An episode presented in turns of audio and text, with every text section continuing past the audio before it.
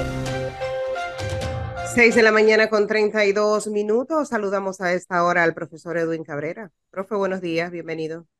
Buenos días, señora Flor Alta Miranda. Buenos días a los amigos y amigas oyentes de La Típica y de Panamá en Directo a través de sus redes sociales, página web, etcétera.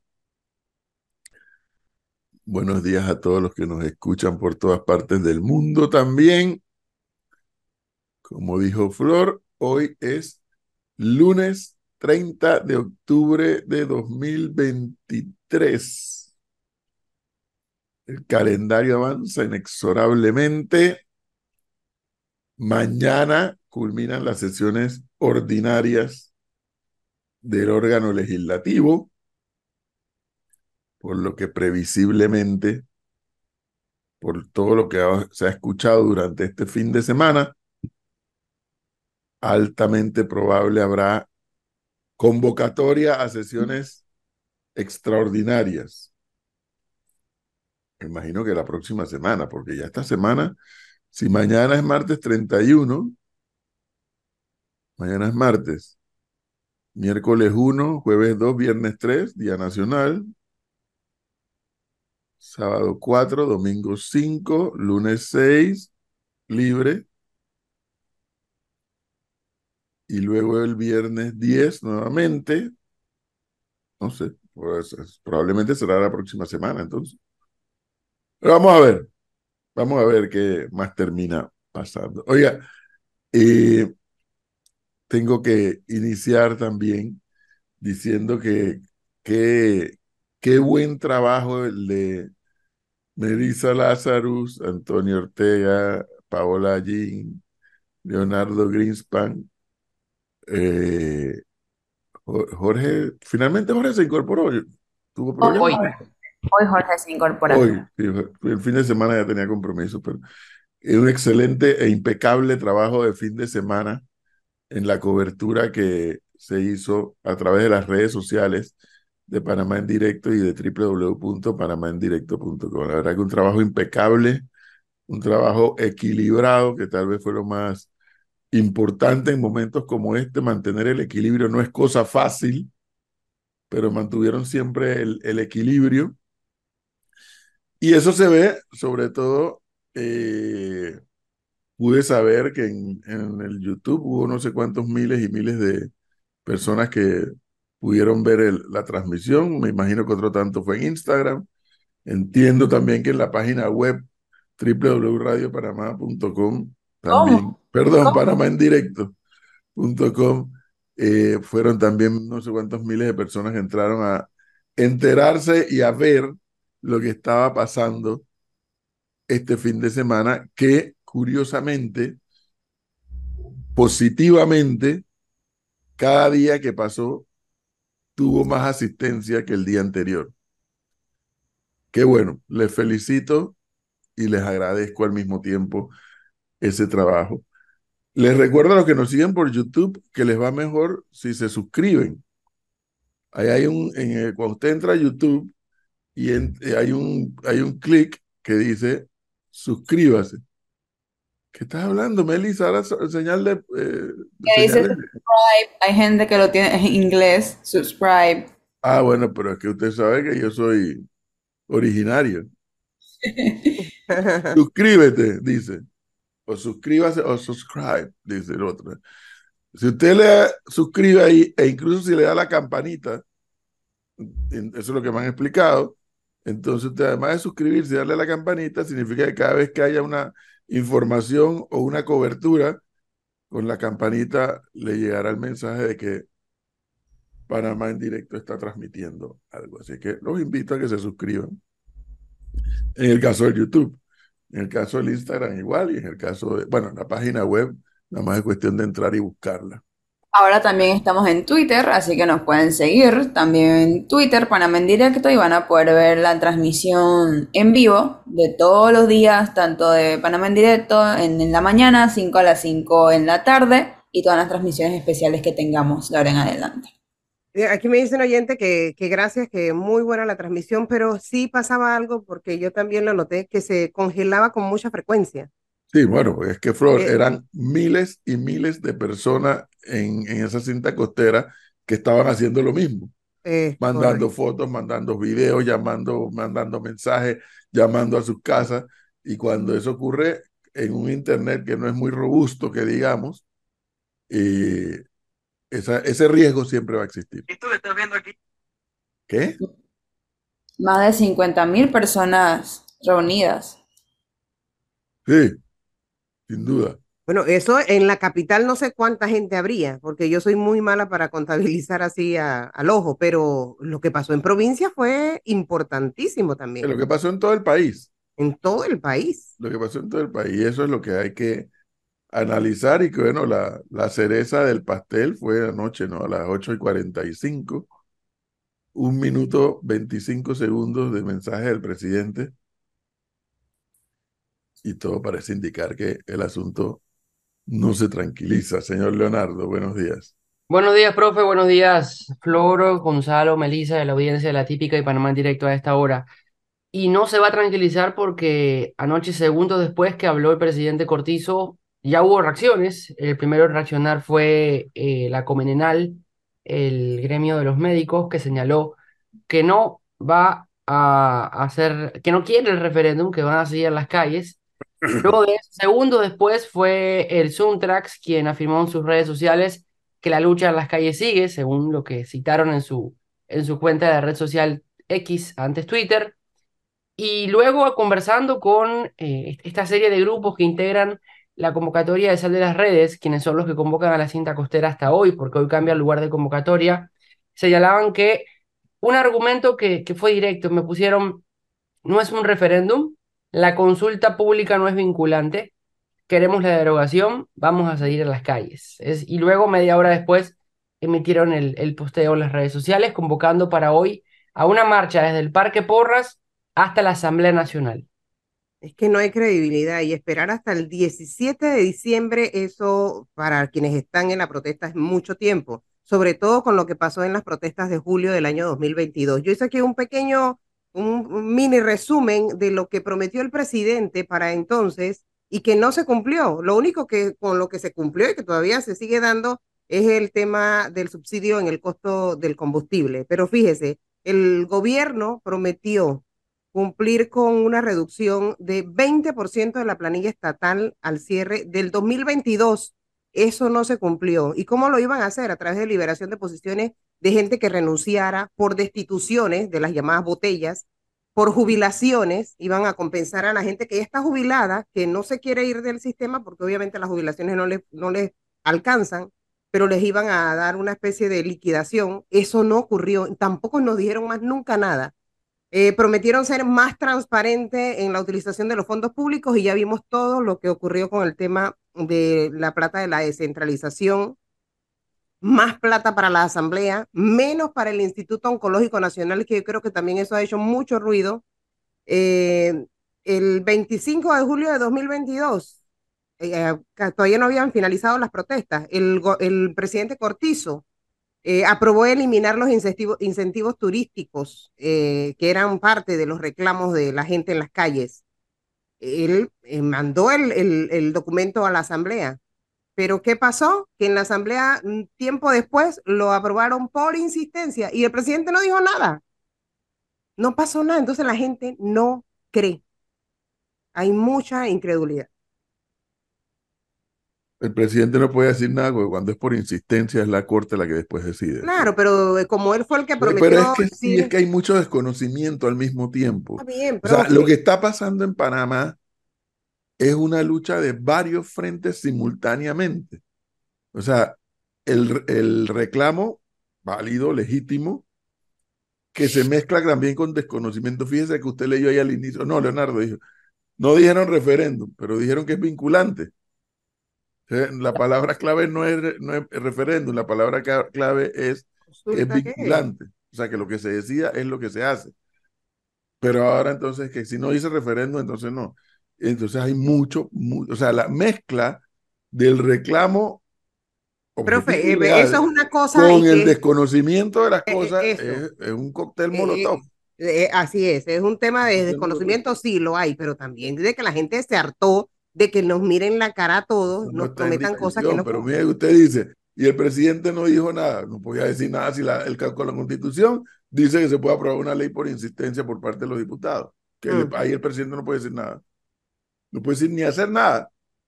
Al final nada más es la Corte la que dice... Pero eso igual, sí, los diputados quedaron haciendo lo que les dio la gana, como siempre, y al final... Pues, no. Señor Gonzalo, buenos días. Buenos días, profesor, ¿cómo le va? Bien. Tranquilidad total. Ah, y se me olvidó, Gonzalo, el tema de la rebaja en el precio de los medicamentos y el abastecimiento de medicamentos en las instituciones de salud pública. Resulta que usted ve todos los días en la televisión la gente reclamando que van a buscar a la farmacia y no hay medicina. Eso fue promesa de ese momento, en el 2022. Gonzalo, adelante. Yo no sé si el gobierno escucha este programa o no. Parte de la solución que se habló la semana pasada era el llamado a un plebiscito o referéndum en este caso. Hay una diferencia importante entre referéndum y plebiscito.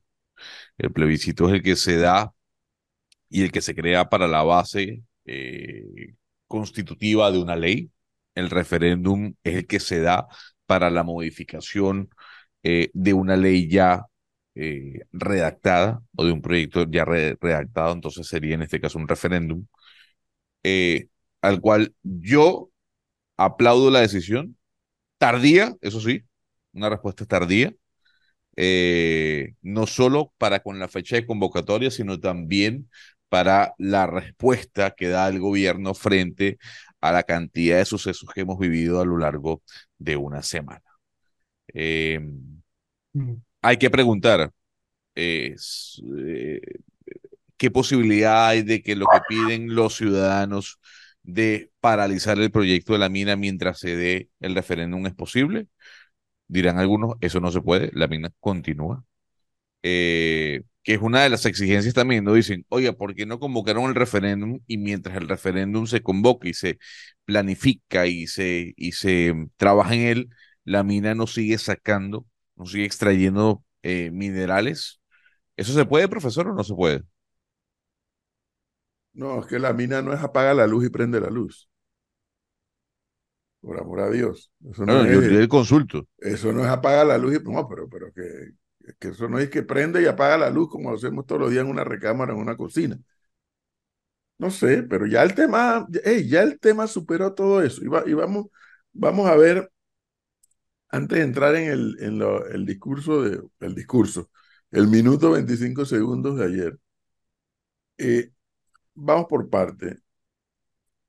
Yo creo que el experimento, la experiencia, más que el experimento, la experiencia que está viviendo la sociedad panameña, por lo menos para mí, no sé para los demás, es algo grandioso lo que está ocurriendo. Sacando el tema que hay de por medio, lo que está ocurriendo es algo grandioso. Es la población empoderada y diciendo, como dice Flor, oye, ya, llevamos 30 años que nos están cuenteando, 30 años donde roban y no pasa nada, 30 años donde nos dicen que va a pasar esto y no pasa, 30 años, o sea, desde que el país retornó a la democracia, lo que ha ocurrido, en mi opinión, es el estallido de la acumulación de frustraciones de gobierno tras gobierno, de quinquenio tras quinquenio. Y entonces ahora una nueva generación, sin necesidad de que haya un líder o un dirigente, dijo para la calle. Y esa es la dinámica democrática también. Y no hay que asustarse. Porque yo creo que esa nueva generación que está en la calle no está pidiendo la anarquía para el país. Está pidiendo que pare todo este estado de cosas que trae como consecuencia, entre otras, el desprestigio de la clase política. O sea, lo que está pasando es algo grandioso. Pero al mismo tiempo lo que está pasando es preocupante. ¿Por qué? Porque esos jóvenes que no quieren anarquizar el país, es lo que yo veo, por lo que leo en las redes este fin de semana, dediqué a ver con más calma las cosas que están escribiendo. No, yo no les veo a ellos el ánimo. Ojo, como Saúl desprecia las invitaciones de Flor y la mía, con él no podemos hablar. Uno, el grupo de jóvenes en la cinta costera le robó la calle a Suntracs. Le robó la calle. Suntracs tuvo que ir para la cola. Y ayer quedó más demostrado. Le robaron la calle. Y yo le venía diciendo a ustedes, la agenda del grupo de cinta costera no es la misma agenda de Suntracs. Hoy digo Suntracs para no tener que decir Frenadeso, Conusi, no sé cuál, es un montón de organizaciones satélites. La agenda de Suntracs sí es provocar la anarquía. Y si posible, aunque no lo dicen, hasta derrocar al gobierno. Si es posible. Eso no lo dicen, eso lo digo yo en mi interpretación. Así es como yo interpreto la agenda de ese grupo. Y tenían el dominio y el liderazgo del movimiento cuando esta crisis empezó. Pero fueron rebasados por lo que yo llamo pues esta nueva generación que está manifestándose en la cinta costera y que todos los días convoca a más gente que el día anterior. Eso no es cosa fácil. Y ahí está planteada la espontaneidad. Y que producto de esa espontaneidad de la cinta, en la cinta costera, en el resto del país ha ido multiplicando. Igual, en el resto del país fue Suntracs, los educadores, los no sé quiénes, y ahora la población en los distintos pueblos ha rebasado a los educadores y a Suntracs y al que no es Suntracs. Espontaneidad en la protesta. Y eso es un activo que cualquier partido o cualquier movimiento como Suntracs y otros quisieran tener, que la gente espontáneamente salga a protestar. Porque usualmente la gente sale cuando se les convoca. Pero esta gente, esta nueva generación le quitó la calle a Suntracs. Ayer, objetivamente. Ayer yo lo mencionaba en la transmisión que tuvimos en el canal de YouTube de Panamá en Directo y en la página web de Panamá en Directo.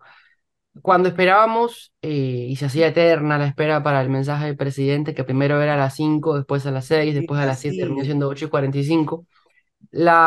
Había dos tarimas ubicadas, ambas móviles, con dos camiones, en las cuales ellos le denominan unidades móviles.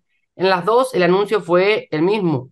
Nosotros sabemos que el presidente va a hablar, no queremos un diálogo, no vamos a ir a ningún diálogo, no queremos ninguna otra respuesta ni otro mensaje que no sea que se deroga la ley 406.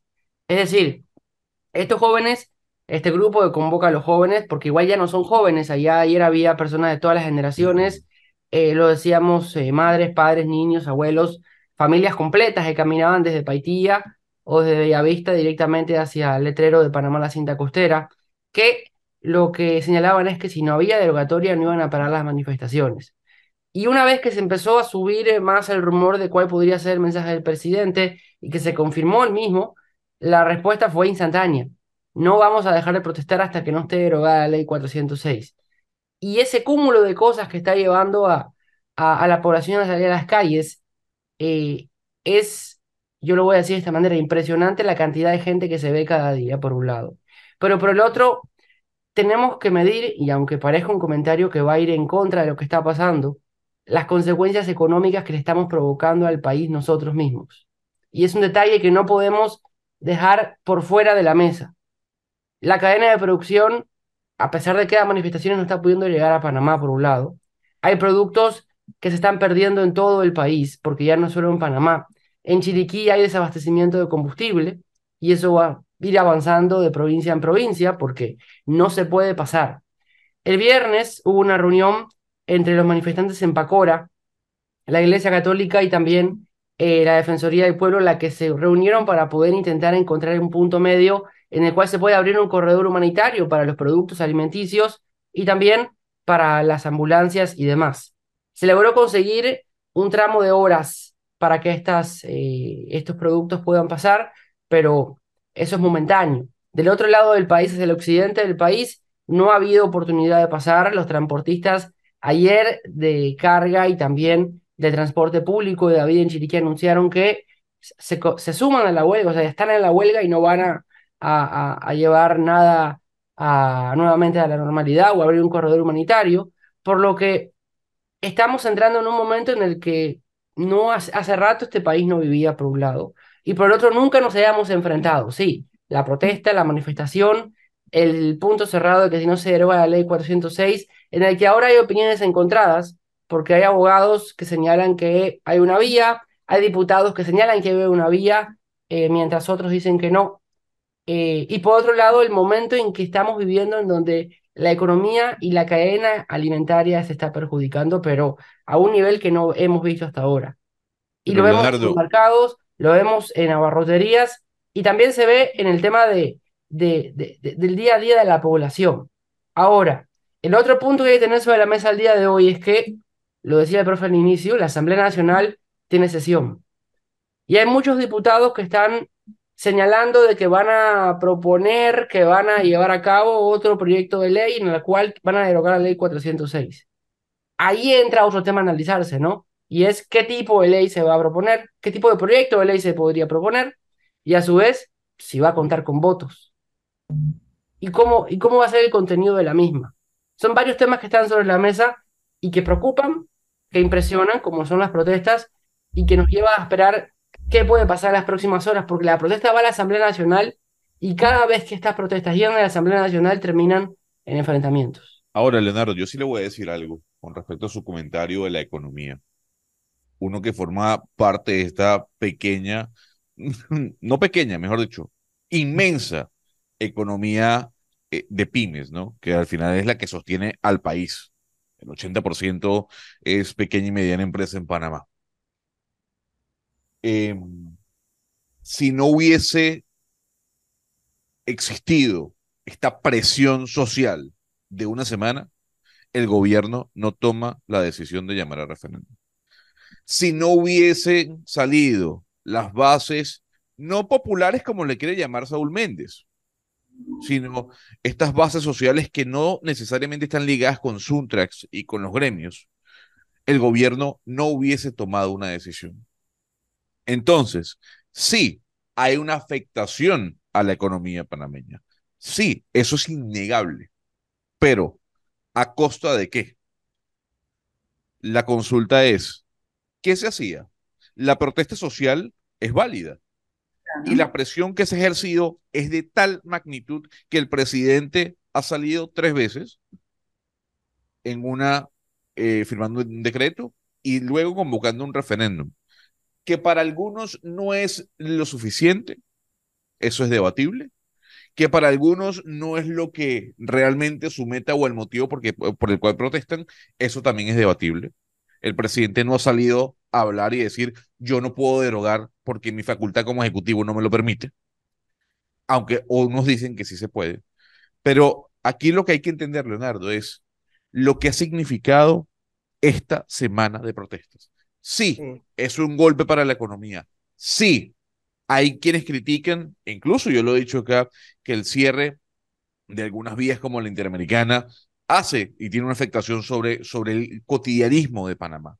No obstante, es que si esto no hubiese pasado, Leonardo, con la magnitud que está pasando, el gobierno no hubiese reaccionado. Y esto no es un tema de la minera, es un hastío de todo. De todo.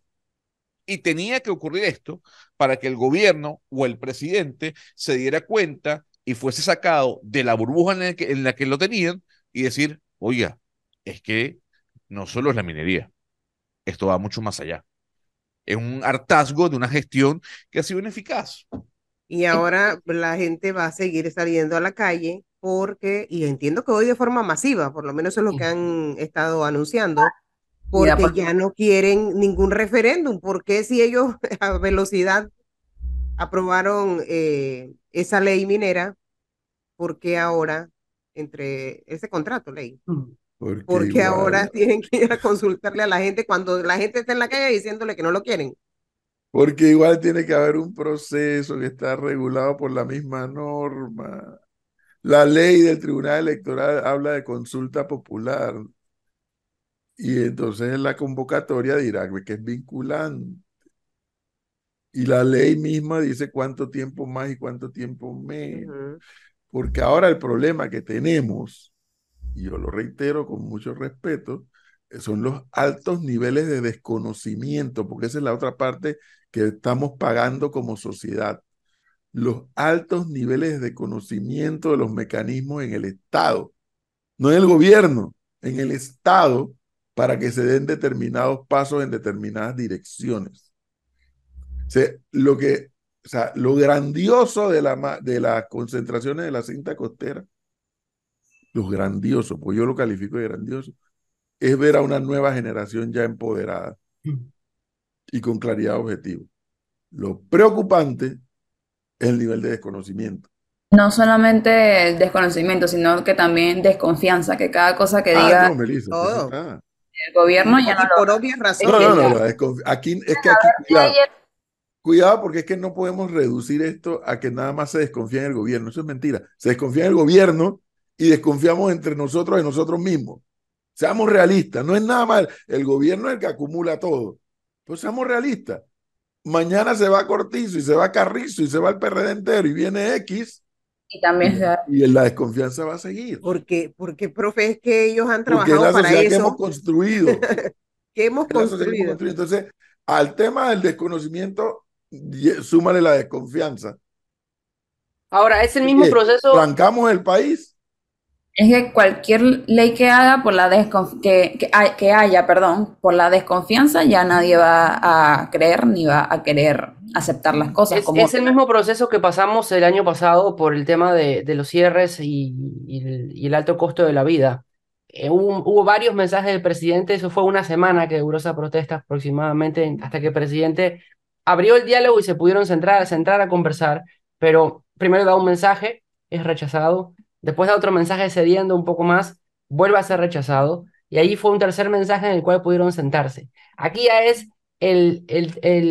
vamos por el tercer mensaje, si no me equivoco, y aquí la posición es o se deroga o seguimos en la calle, y el detalle es que tanto el Suntracs, los gremios y todo lo que agrupa la Alianza de Pueblo Unido por la Vida, y a su vez esta protesta que convoca a la gente de Sal de las Redes, ya le tienen la medida y la forma de avanzar al gobierno de Laurentino Cortizo.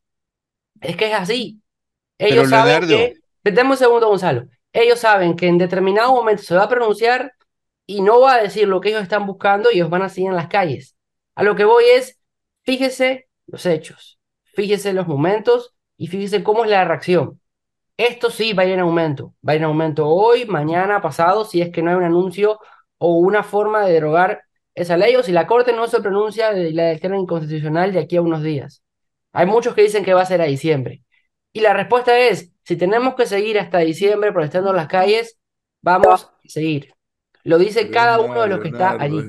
Es más de eso, porque la Corte, por más que todo el mundo le pida que tenga que fallar, hasta los obispos, por amor a Dios, hasta los obispos equivocados en el tema de que la Corte rápidamente falle, es que la Corte también lleva un proceso para declarar una inconstitucionalidad. También hay un proceso que tiene que cumplir la propia Corte. Y ese proceso, los más conocedores del tema dicen bajito, un mes y medio, 2 meses dura.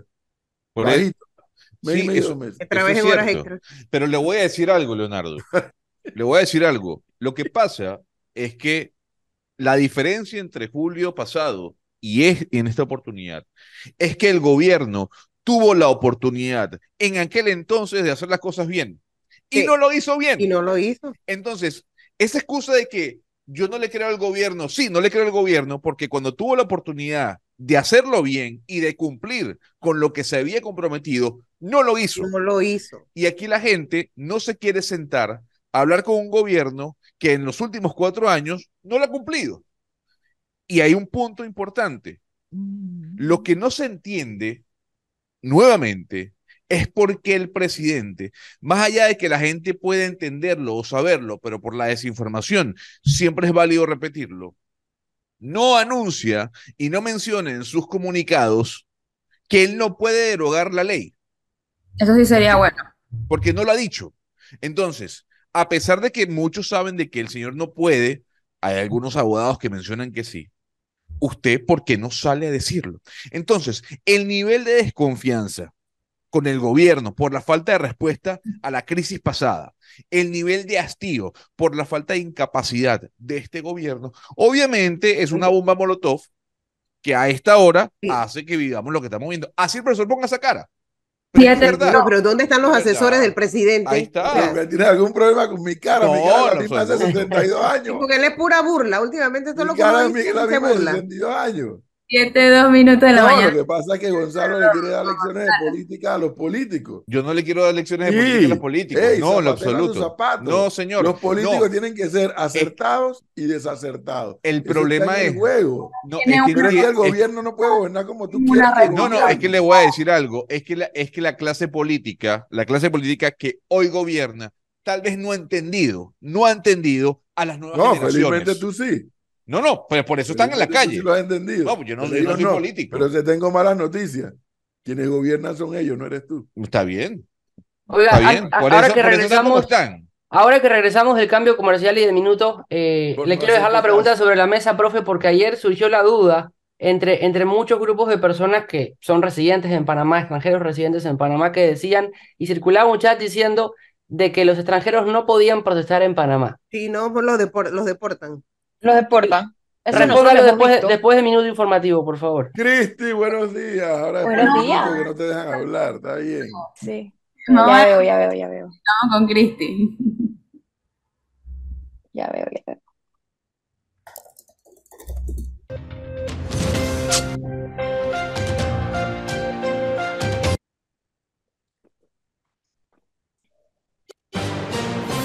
La información al instante en Panamá en Directo. Minuto informativo. 7:03 minutos en la mañana.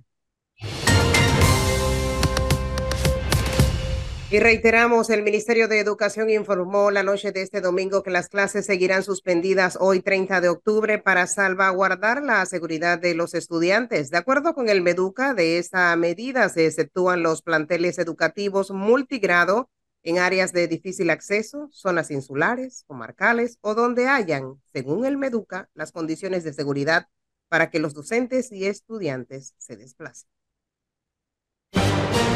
Clima. Buenos días. Continuarán las lluvias en ambas vertientes hoy lunes. Su intensidad será variada, pero con mayor importancia hacia Coclé, Panamá Metro, Este, Cordillera Central, Veraguas Norte, Centro y Sur, Tierras Altas y Bajas de Chiriquí y Bocas del Toro, frontera con Costa Rica. La posibilidad de un aumento en ríos importantes de la región es alta. Inundaciones también para áreas pobladas. En las internacionales continúa la amplia zona de baja presión frente a nuestras costas, induciendo las lluvias sobre el país. También el centro de huracanes está sugiriendo una segunda formación de una baja presión en el Caribe suboccidental en los próximos días. Soy Annette Quinn para Panamá en Directo. Internacionales. A 43 subió la cifra de fallecidos, además de 36 desaparecidos provocados por el devastador impacto del ciclón Otis, que entró como huracán de categoría 5 el pasado miércoles al balneario de Acapulco, uno de los principales destinos turísticos del país, según lo informó este domingo el gobierno de México. Ya son las 7:05 minutos de la mañana. Minuto informativo en Panamá en Directo.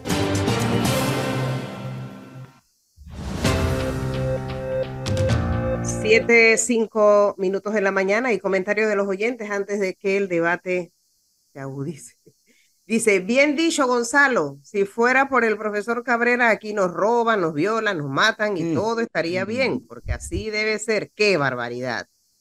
Cierre de mina, arbitraje, demandas. Dale un violín también a ese. Dice, la clase ay, caramba, se me pasó el mensaje. Dice aquí otro oyente, dice que, profe, usted es un progobierno. Es verdad, no le creemos al gobierno. También.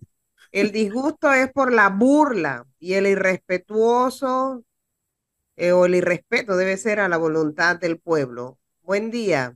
Juicio público para los traidores de la patria y para los que hicieron lobby a la empresa minera. Otro dice que devuelvan todos los millones que denunciaron, les pagaron a los diputados y a otros más. La solución de la crisis está más complicada. Está pasando lo opuesto al año pasado. La gente en el tranque está identificada con la causa, eso es verdad. No reclaman la apertura, las aperturas para pasar. Están cansados del pésimo gobierno en todos los sentidos del funcionamiento del país. Tengo a mi padre atajado en Chiriquí desde hace más de 8 días. Es transportista de carga y la población les lleva alimentos para que puedan cocinar los camioneros y poder resistir en la carretera. Y la gente les sigue pidiendo el apoyo. Eso no pasó en julio del año pasado. Buenos días, profesor. Pregunta, si la consulta es el 17 de diciembre y la mina debe pagar a más tardar el 20 de noviembre, ¿qué pasa si la mina no paga? ¿Entra en desacato y se puede demandar? Hay que recordar que el contrato está vigente y surte efectos. ¿Puede contestar? Ese es todo un tema que anoche alguien me trataba de explicar y no tiene explicación. Porque en efecto, como Panamá es el más vivo de todos los vivos del mundo, ahí hay un tema. La mina, el 20 de noviembre, a más tardar, tiene que entregar los primeros desembolsos, que de ahí es donde el gobierno habla de los 770 millones y de el aumento a los jubilados. Sin embargo, ahora el presidente habla de un referéndum o una convocatoria popular vinculante el 17 de diciembre. ¿Qué hace la empresa? Dice, espérate, tú me vas a joder a mí, me vas a cerrar, me vas a sacar y yo te tengo que dar 770 millones. Pero el contrato está vigente, no deberían... Pero me lo vas a tumbar un mes después. Claro, pero esos 700 millones es por lo que pasó, no por lo que viene. Pero lo que pasó es que dice que yo tengo 30 días para pagarte y tú 30 días después, menos de 30 días, me vas a meter una consulta popular que ya se sabe por adelantado cuál es el resultado. Entonces mejor vamos para la guerra. Es que esa es la parte que yo digo que los manifestantes que legítimamente hacen el planteamiento que hacen, la otra parte de la tarea no se está haciendo.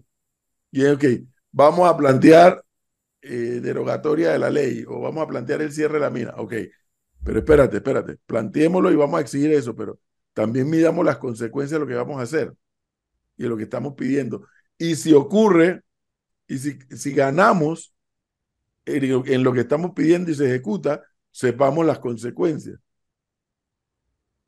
Y eso es la otra parte de la historia. Porque ahora nada más están en el tema de derogatoria. Perfecto, ese es el tema. Ok, y si se logra, ¿qué pasa al día siguiente? ¿Cuáles son las consecuencias? ¿Cuáles son las repercusiones? Por eso no las repercusiones, ¿qué no va a pasar? Las repercusiones son, los puntos que publicó el gobierno en la cuenta del Ifarhu. No. O sea, no.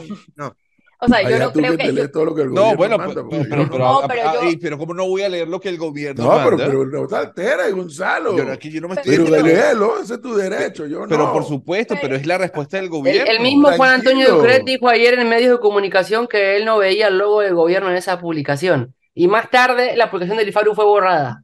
Sí. Los hackearon. Eso llama la atención también. Los hackearon, pobrecito. No, yo ahí creo un poco... O sea, volviendo al tema de ese desafortunado posteo de la cuenta del Ifarhu, que yo creo que aquí nos remontamos, eso es una evidencia más de lo que yo creo que ha pasado a través de toda esta crisis. Y es un poco el sentimiento que la población tiene que nos están viendo la cara. Un poco, más que tener una estrategia de comunicación seria y de consenso serio, yo creo que sí... el sentimiento, no solamente con este tema, yo creo que este tema ha sido el detonante que nos está un poco viendo la cara.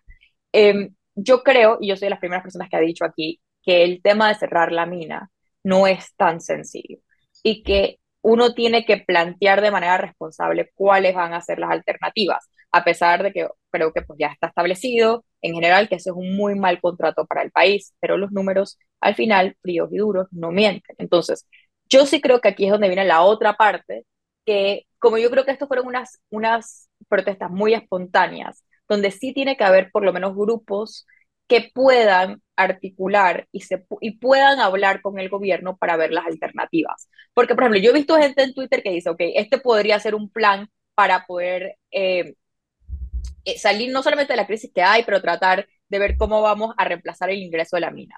y tal, pero no hay una organización al respecto de eso. Y yo creo que el gobierno tampoco ni lo ha dicho, ni lo está buscando. Yo creo que eso ha sido parte del problema, y yo creo que eso es lo que habría que ver. Pero como no hay un liderazgo claro dentro de del movimiento, más allá del Suntrac, que yo no cuento para buscar ninguna solución, a plantear una solución concreta, yo creo que sí hace falta eso. Y tal vez no es necesariamente la gente que las protesta, pero a mí sí me gustaría verlo, por lo menos por parte de la sociedad civil, los gremios empresariales, que todo el mundo sabe que la situación... Lo que pasa, Cristi, es que no sabes con quién hablar. Por supuesto, eso es lo que digo. La espontaneidad es de tal magnitud, es tan grande, que eso es lo bonito de la espontaneidad, pero tienen una dificultad. ¿Con quién hablas allí?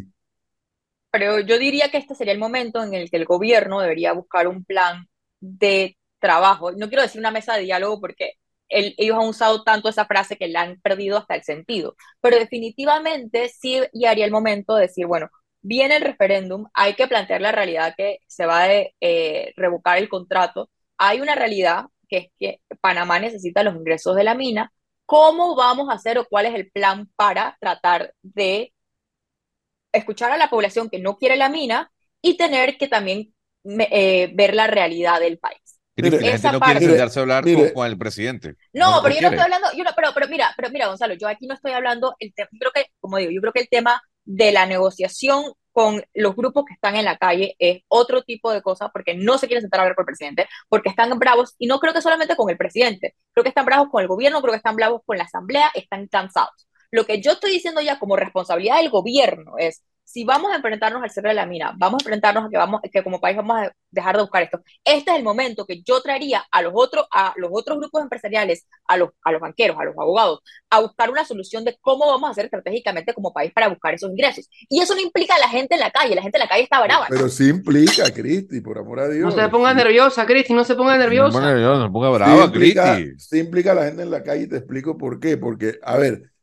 Una persona como Saúl Méndez, Saúl, con toda la experiencia que tiene, él sabe que un día se tiene que sentar a negociar, por más que el día que no, el día X dice, hey, sentémonos aquí para hablar qué es lo que es. Él sabe que eso va a ocurrir un día, pero resulta que del otro lado esta nueva generación que está en la calle, que como yo les digo, para mi gusto ya le robó la calle a Suntracs. Ese grupo dice, no, es que no hay que hablar con nadie. Echa para atrás todo y punto.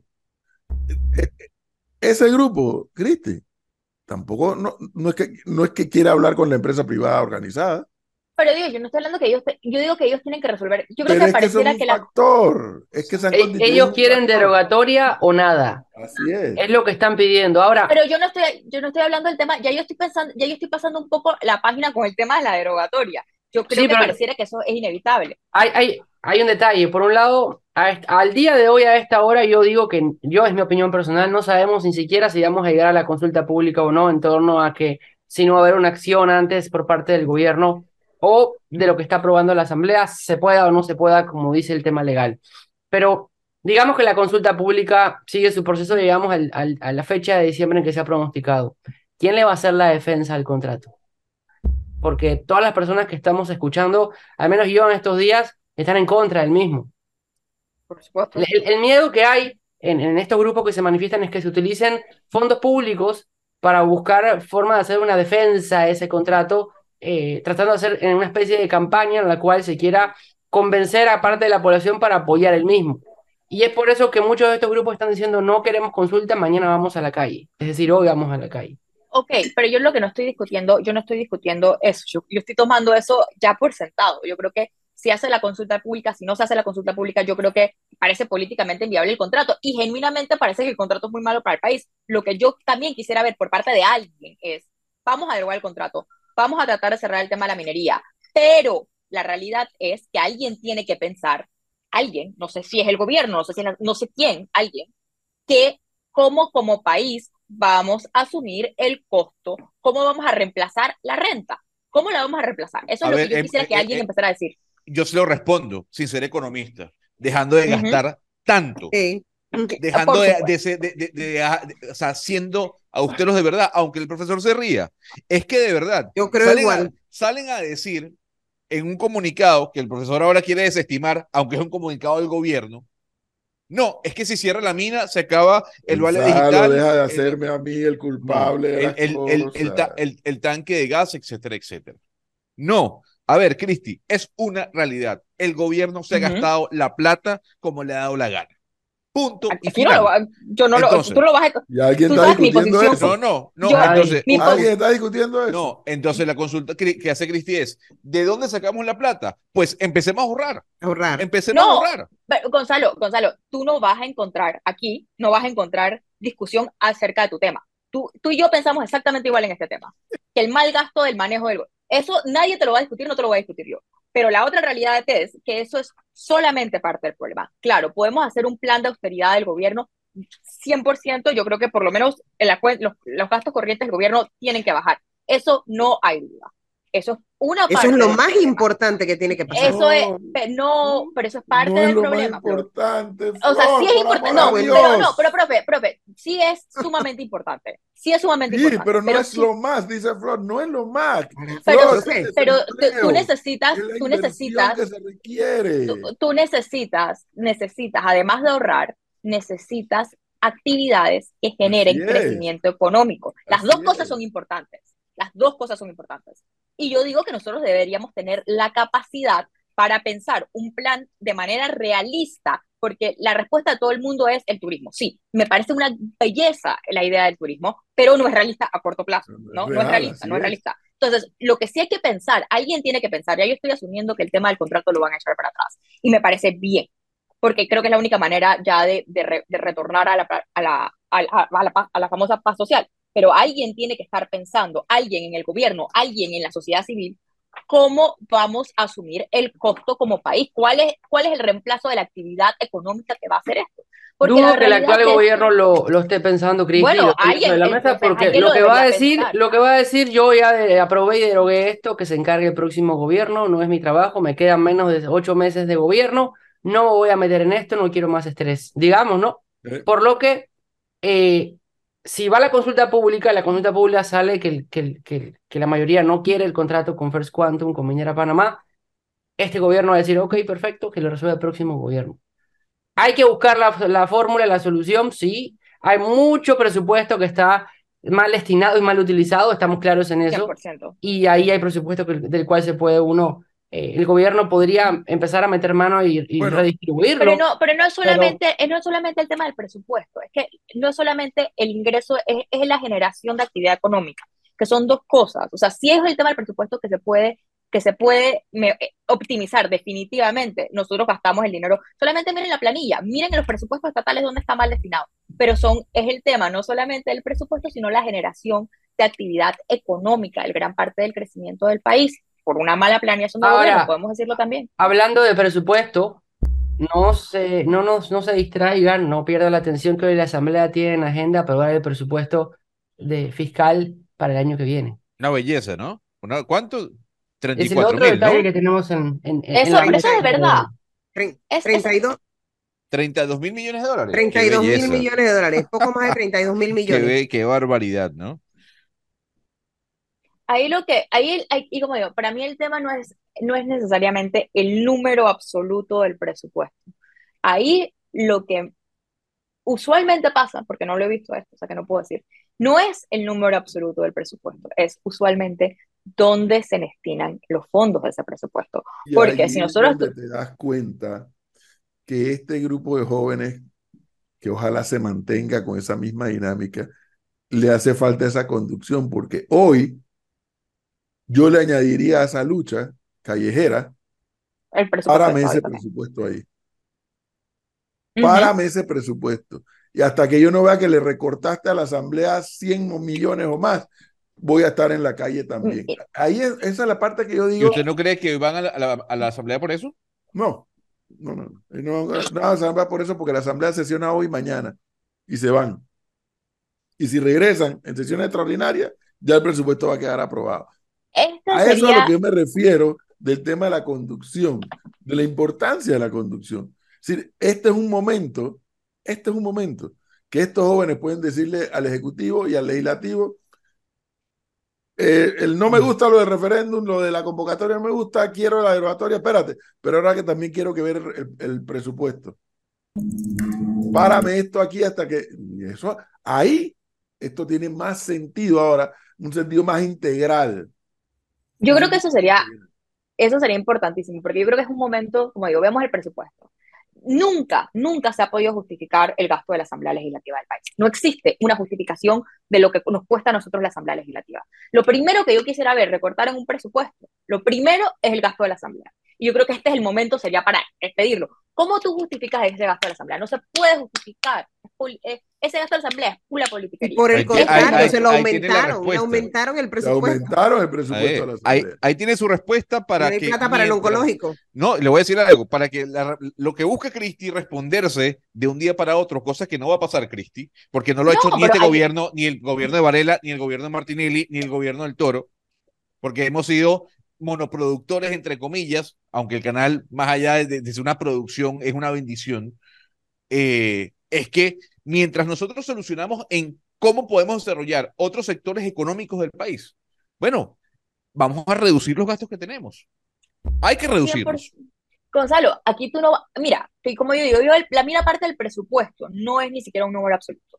Si nosotros, gran parte del presupuesto, y una de las cosas que alguien hablaba aquí que decía, ¿cómo podemos tratar de evitar el descalabro económico con el tema del país? Bueno, en poner lo que llaman políticas anticíclicas, que en este momento donde vamos a ver una contracción de la inversión privada, poner a hacer un plan de infraestructura del gobierno para poder mantener la economía. Eso es una solución a corto plazo. El problema del número absoluto del presupuesto no es necesariamente el número absoluto del presupuesto, es efectivamente en qué se gasta. El ejemplo más claro es el ejemplo del oncológico y el ejemplo de la Asamblea, pero también hemos visto cómo le recortaron al Gorgas. Es importante verlo, como bien dice Cristi, de una manera mucho más integral.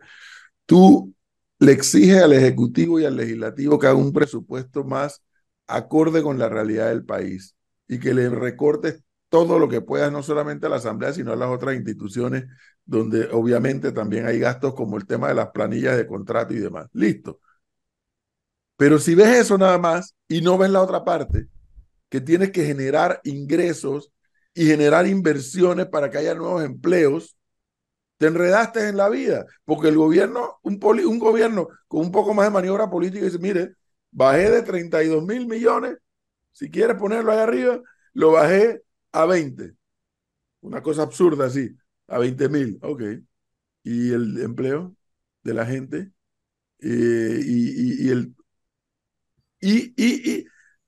Aquí hay yo lo transmití, aquí hay un proyecto de Puerto Barú, y ya el Centro de Incidencia Ambiental dijo que está en contra.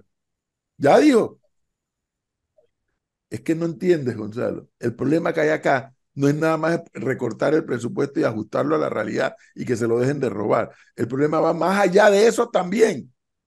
Tienes que generar trabajo. Entonces, tienes que generar inversión.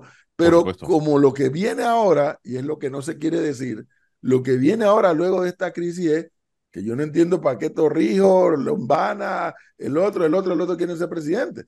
Aquí vamos empezamos a caminar en dirección a que aquí no se va a poder gobernar. Le estoy diciendo, hay un proyecto de Puerto Barú, ya el CIAM dijo, estoy en contra. Y entonces hay que oponerse, porque ahí hay que mover tierra y hay que mover... Ya dijo, hablemos de eso también. Más allá de eso, estas protestas tienen un antes y un después en la campaña electoral. Tengamos eso sobre la mesa, porque la semana pasada hablamos de quién capitaliza y quién no capitaliza esas protestas. Hasta ahora yo no veo quién las pueda capitalizar, como decíamos. Miren, demos un segundo. Pero a lo que voy es los argumentos que poníamos sobre la mesa, tanto en los cuestionarios que Gonzalo le planteaba a los candidatos, tanto en las discusiones que teníamos aquí, los debates y las preguntas que les hacíamos, van a cambiar en gran parte o radicalmente, porque con estas protestas nos estamos tornando en un país que está buscando ser más amigable con el ambiente, rechazando en este caso el contrato minero y la minería en el país, y las prioridades de la población hacia los candidatos políticos están cambiando y van a cambiar. La campaña que tenía desarrollada Torrijos, la que tenía desarrollada Lombana, la que tenía desarrollada Roxy Blandón y demás, van a tener que cambiar sus caminos y sus prioridades, porque las exigencias a partir de hoy o desde ya prácticamente son otras, porque lo que está en juego es otra cosa en estos momentos, y la estabilidad del país, porque ya la estabilidad del país se está convirtiendo en inestabilidad, es lo que va a cambiar la forma en que ellos van a tener que llevar a cabo esta campaña. Pero y no. Las fechas, porque hasta antes de estas protestas nadie miraba para el lado de Maribel Gordón. Nadie lo miraba, muy poca gente lo miraba. Y Maribel Gordón ha estado todos los días caminando con el Suntracs, con los gremios, con esa parte de la población. El que ha estado del otro lado es Lombana. Ninguno lo ha podido capitalizar. Pero las reglas del juego a nivel político y de ideología dentro de las campañas han cambiado y las prioridades van a variar. A mí, por ejemplo, a mí me... Sobre presidentes también podemos mencionar a los candidatos a diputados que han estado todos estos días allá. Esperemos que la población tome las mejores decisiones para el próximo año, viendo la cantidad de candidatos a diputados y a otros puestos que sí se han visto, que tal vez no lo publican en todas las redes sociales, que es donde se mueve más información, pero sí han estado ahí y han sido voz y han alzado su voz y los hemos conocido, se han dado a conocer también en estas protestas, así que en la asamblea esperemos que haya un cambio y si no hay, entonces no sé para qué sirvieron estas protestas que se han dado. Primero tiene que haber un cambio de gente, de diputados, y después a ver si realmente funcionan. Pero aquí, como digo, aquí hay tres elementos que a mí me parece que son muy importantes. Yo digo que sí, las prioridades han cambiado, el discurso de las campañas han cambiado, y tal vez para mejor, porque yo creo que hace unos meses nosotros nos estábamos quejando cuando yo por lo menos veía los discursos de los candidatos cuando se ratificaron, que no parecían tener ningún tipo de contenido real más allá del usual. Incluso me quejé, creo que el único que habló del medio ambiente fue Lombana, y yo estoy completamente de acuerdo, cosas que hoy son más importantes se pongan sobre la mesa. Pero como yo digo, yo soy una persona que le gusta ver los números en su totalidad. Y justo aquí revisaba el famoso, un artículo que sacó Bloomberg hace 2 semanas, de cómo ha sufrido la deuda externa en Panamá, como lo están llamando Latin America's Fallen Angel, el ángel caído de Latinoamérica, de cómo Panamá no está pudiendo manejar una serie de cosas, entre esas el gasto corriente y la incertidumbre de una economía que además va a sufrir el tema del canal y se está volviendo un poco estática. Entonces, todo esto se tiene que abordar. Lo tenemos que abordar con responsabilidad, lo tienen que abordar los gobiernos y tiene que haber una cooperación de los gremios y la empresa privada. Yo creo que ya a este punto seguir insistiendo con el tema del contrato minero nos está haciendo más daño que bien, y nosotros lo que tenemos que tratar de hacer es que el país regrese a la tranquilidad lo más pronto posible. Yo creo que el gobierno... Bueno, por eso es que este oyente dice acá, profesor, cualquier cosa que vaya a reemplazar los ingresos de la mina demora no menos de 5 a 7 años en implementarse y desarrollarse. No olvidemos que debe ser una solución equivalente al 4.8% del Producto Interno Bruto. No lo estudié, pero es cuestión de sentido común. Y este otro oyente dice, profesor, uno de sus panelistas está hablando de reemplazar ingresos con ahorros. Ese planteamiento es involución y exacerba el proceso implosión en marcha. Toca prepararnos para una inminente recesión. Es muy sencillo decirlo así cuando uno empieza a ver en qué se desglosa el Producto Interno Bruto de este país, y se lo tengo acá. Por encima de la minería, en cuanto a lo que le otorga la actividad económica a Panamá, en Producto Interno Bruto está la construcción, el comercio del por mayor y el por menor, la intermediación financiera. Por encima de la minería, la industria manufacturera, las actividades inmobiliarias, por encima de la mina. Pero, y hay algo, Cristi, excúseme un momento, al cual el Producto Interno Bruto sí no le aporta mucho, es el sector turístico y hotelero. Sí, tarda demasiado en lograr que una actividad económica genere el 4.8% del Producto Interno Bruto. Eso es verdad, eso es verdad. Ahora, no nos podemos quedar con la excusa de que hay que tomar la decisión. Es que con mina o sin mina, Panamá tiene que desarrollar otras fuentes de ingreso. Es que no podemos decir que... ¿Cómo la desarrollas? Bueno, no se han desarrollado. Deberían ser desarrolladas. Sabemos, pero ¿cómo las desarrollas? Gonzalo, pero un momento, Cristi. No, ¿cómo las desarrollas? Incentivando el privado a que venga a Panamá a invertir. El privado que le estás diciendo que no hay seguridad jurídica. ¿Usted cree que el privado de afuera va a decir no voy a invertir en Panamá? Pero si se lo estás mandando a decir con lo que está pasando. Le consulto. ¿Usted cree? Yo no creo que están así. Yo no creo, pero... Ah, no. O sea, el país donde una empresa llegó, invirtió no sé cuántos miles de millones y un día le dijeron vamos al referéndum para decirle que se vaya. ¿Tú crees, Cristi, de verdad que esto internacionalmente no se está sabiendo? ¿De verdad? No, por supuesto. Sí, por supuesto. Entonces, ¿crees que no? A ver, le voy a decir algo. ¿Usted cree que México ha dejado de percibir inversión porque el señor López Obrador nacionalizó el litio? Pues no. No, lo bueno es que haces comparación de peras con manzanas, está bien. Pero está bien. No, pero es lo mismo. Muy bien, me parece muy bien la comparación. Pero a ver, es lo mismo. Dime un país pequeño como Panamá, con recursos más que limitados y con no precisamente una buena reputación, metido en todas las listas que pueden haber, y ahora te metes este ingrediente. Dime con cuánta facilidad tú promueves la inversión extranjera. Lo que quiero decir es lo siguiente. No, lo que quiero decir es lo siguiente. La inversión extranjera va a seguir viniendo. Y aunque usted diga, se ría, usted cree que no, que ya... No me voy a reír. Este es el acabose. Está mandando no no es... Caramba, no es que es el acabose, no lo es. Pero es el mensaje que estás mandando hacia afuera. O porque además estás asumiendo que el otro lado, como decíamos de chiquillo, se va a quedar pegado. El otro lado no se va a quedar pegado. O sea, no quieres entrar al fondo del problema y verlo integralmente.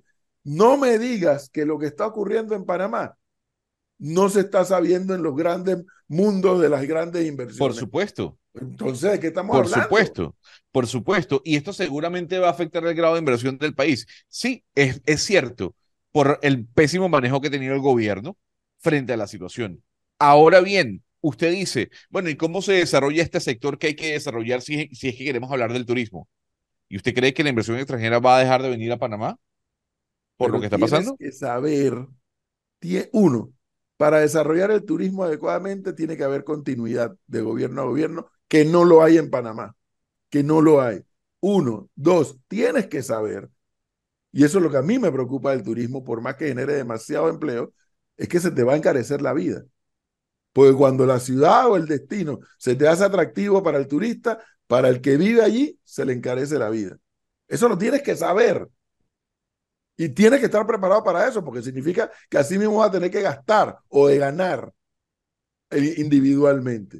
Entonces, cuidado, el asunto no es que la mina es el alfa y el omega de Panamá. Lo que estoy pidiendo, que lo ha dicho Cristi, más elaborado, veamos el problema de una manera más integral y no nada más enfocado en quítame el contrato y después seguimos hablando.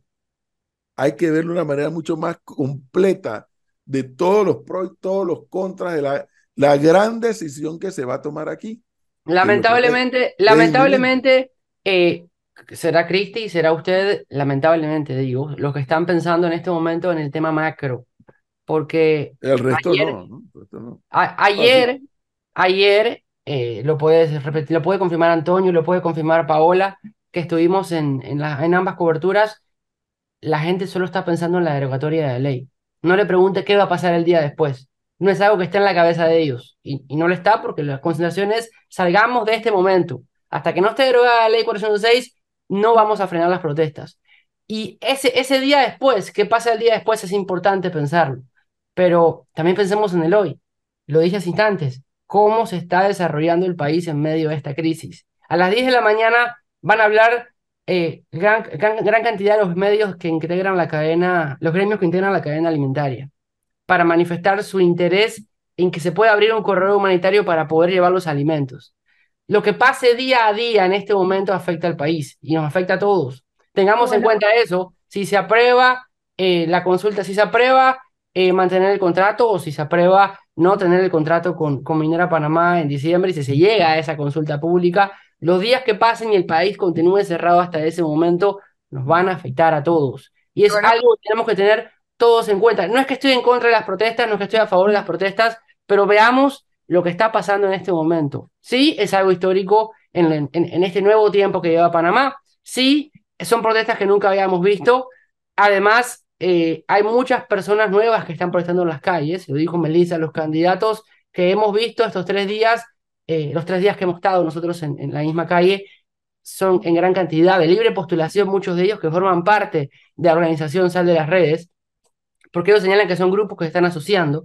Y tengamos en cuenta también lo que va a pasar de aquí a las próximas horas. Si sigue este mecanismo de gobierno de yo hablo ahora, espero 2 días, se vuelva a comunicar, es probable que de aquí al miércoles tengamos otro comunicado. Es lo más seguro, no probable, Flor, usted tiene más contactos que yo en ese mundo, de que no haya desfiles patrios por la ciudad capital ni por el país. Todavía ni siquiera hay anuncios del tema. Bueno, ya la Junta Comunal de Don Bosco dijo que no iba a ser... Sí, se ha hecho de forma independiente, pero el Ministerio de Educación, que es la entidad que tendría que anunciar si habrá o no desfiles, a estas alturas, a cuatro días de los desfiles, no han dicho nada.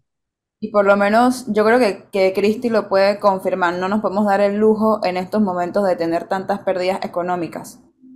Y lo han comentado varias veces, tienes el micrófono apagado, y lo han comentado varias veces, ni nos hemos recuperado del COVID y ahora estamos una semana. Eso es falso.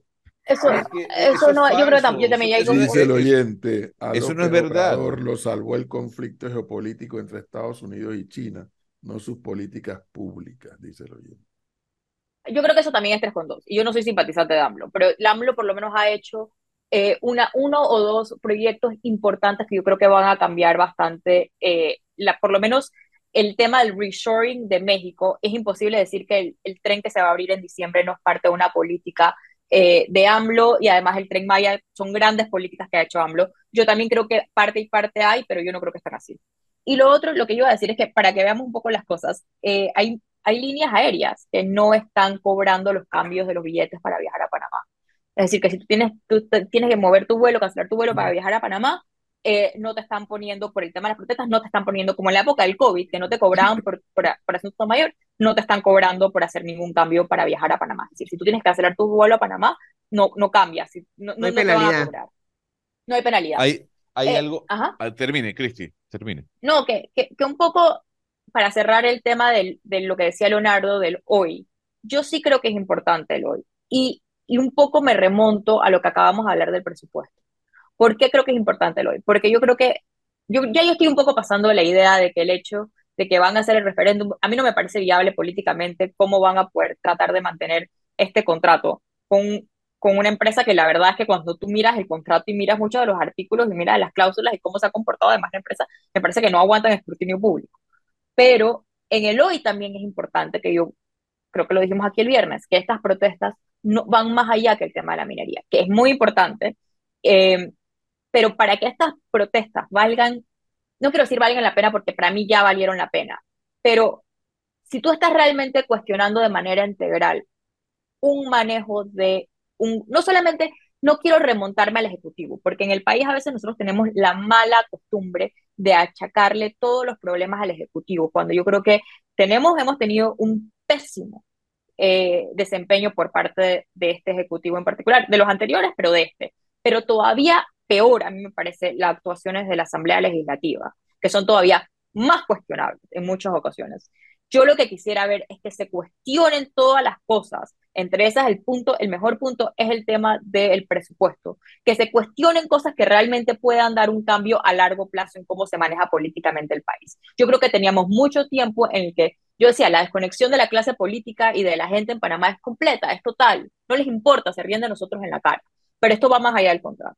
Yo quisiera ver que le ponga presión a la Asamblea por el tema del presupuesto.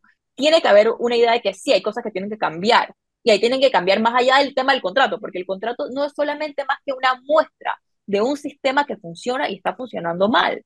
Entonces, hagamos como la crítica constructiva de lo que hay que cambiar, y también eso se tiene que reflejar en cómo vamos a votar. Pero a mí me parece increíble lo de la minería, que le pongamos, pero ahora estamos hablando de un país que está preocupado por el medio ambiente y todavía la gente ni siquiera bota la basura. Entonces, como que tenemos que hacer que esta crítica sea una crítica generalizada, sobre todo, y a mí me parece que el tema del presupuesto, este es el momento para atacar el tema del freaking presupuesto de la Asamblea. Y hay algo, Melissa, que porque le digo que es falso. Si realmente todavía estuviésemos con el impacto del COVID luego de 4 años, el presupuesto no sería el que tenemos. ¿Por qué? Porque había un plan de austeridad, cosa que no está ocurriendo. Y estamos gastando plata a diestra y siniestra.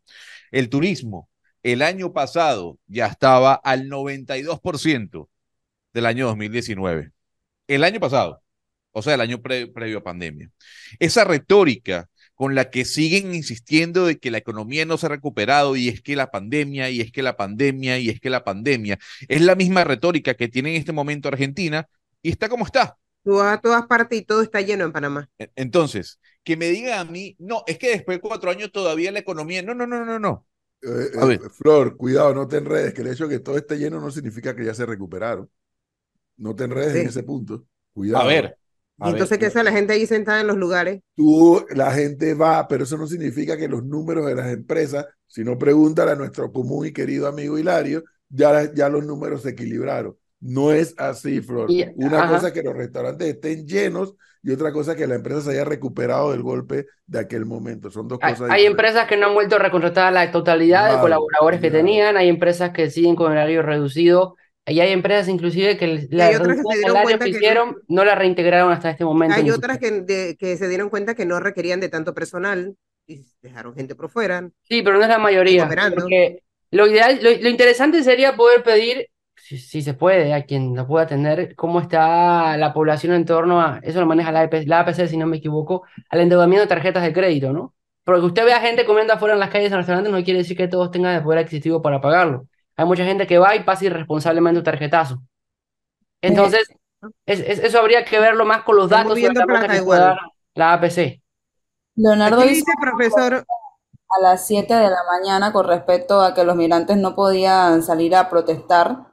Y los residentes extranjeros en Panamá. ¿Qué es lo que se corrió en redes sociales ayer, Melissa? Pero aquí la cuenta de migración sale que eso fue un fake news, que era que se estaba pasando y que es fake, es falso. Sí, pero a nivel constitucional, profesor Cabrera, ¿existe un artículo o algo que hable sobre los residentes extranjeros en Panamá que protesten? ¿Tiene el micrófono cerrado? De memoria, yo no recuerdo que en la Constitución... pero ellos pagan impuestos. Diga que... lo único que yo recuerdo en la Constitución es que para ser funcionario público solamente está reservado para los panameños. Es lo único que recuerdo así. Ahora, habría que revisar si en materia de la ley de migración... Ahí es donde voy. La migración tiene algo en particular sobre eso, pero yo no ubico nada. yo me acuerdo, aquí haciendo memoria, yo sí me acuerdo que en la era Martinelli se usó una disposición en la ley migratoria, sí, con las protestas, creo que fueron las protestas de, no sé si la ley Chorizo, o las que fueron, no me acuerdo cuáles de las protestas, pero unas protestas grandes. Se usó una disposición para expulsar del país a un periodista extranjero que lo encontraron protestando a favor de los indígenas. Y yo me acuerdo que en ese momento fue un escándalo porque los agarraron a él y a su pareja y los expulsaron del país diciendo... No me acuerdo qué disposición de la ley migratoria que los extranjeros. Pero eso no fue cuando Pérez Valladares. No, en la ley Martinelli, en la época Martinelli, yo estaba en la prensa. Pero, ¿a qué periodista fue? Uno que trabajaba, y no me acuerdo el nombre, es español, que trabajaba en la prensa. No era Paco Gómez Nadal, pues. Paco Gómez Nadal. Eso fue con Martinelli, no fue con Pérez Valladares. Eso fue en la época de Martinelli. Pero que sí me acuerdo que fue por la 5 de mayo que los agarraron, ¿no? Los agarraron a él y a su pareja, que también era española, agarraron y los expulsaron del país, y en ese momento dijeron que la razón por la que los estaban expulsando puede estar equivocada, pero me acuerdo que usaron un punto en la ley migratoria que decía que no lo... Es probable que en la ley de migración haya algo, pero en la Constitución, así de mala memoria mía, no recuerdo. Pero sí me acuerdo de ese caso, ¿no? A mí yo me acuerdo de ese caso, habría que investigar bien qué fue lo que se usó. Pero sí me acuerdo que algo así salió en ese momento. Porque a mí me pareció increíble. Aquí nos manda nuestra amiga Reinalda, decreto ley 3 de 2008, numeral 2. Dice, actuar contra la seguridad nacional, el orden público, la moral o la salud pública, o por violar los derechos y libertades de las personas. Eso tiene que ver con el artículo 31. El director general del Servicio Nacional de Migración podrá cancelar la permanencia o residencia en el territorio nacional al extranjero no residente, residente temporal, o permanente en cualquiera de sus subcategorías migratorias por las siguientes causas. Entonces, numeral 2, atentar contra la seguridad nacional, el orden público, la moral o la salud pública, o por violar los derechos y libertades de las personas. Ley 3 de 2008.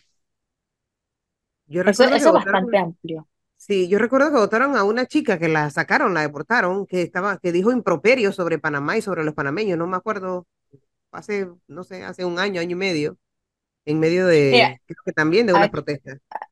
Aquí dice, aquí está el momento que cuando sí, las autoridades panameñas, estoy hablando del caso de Paco Gómez Nadal, que haber instigado a las manifestaciones, algo que le prohíbe su calidad de extranjero.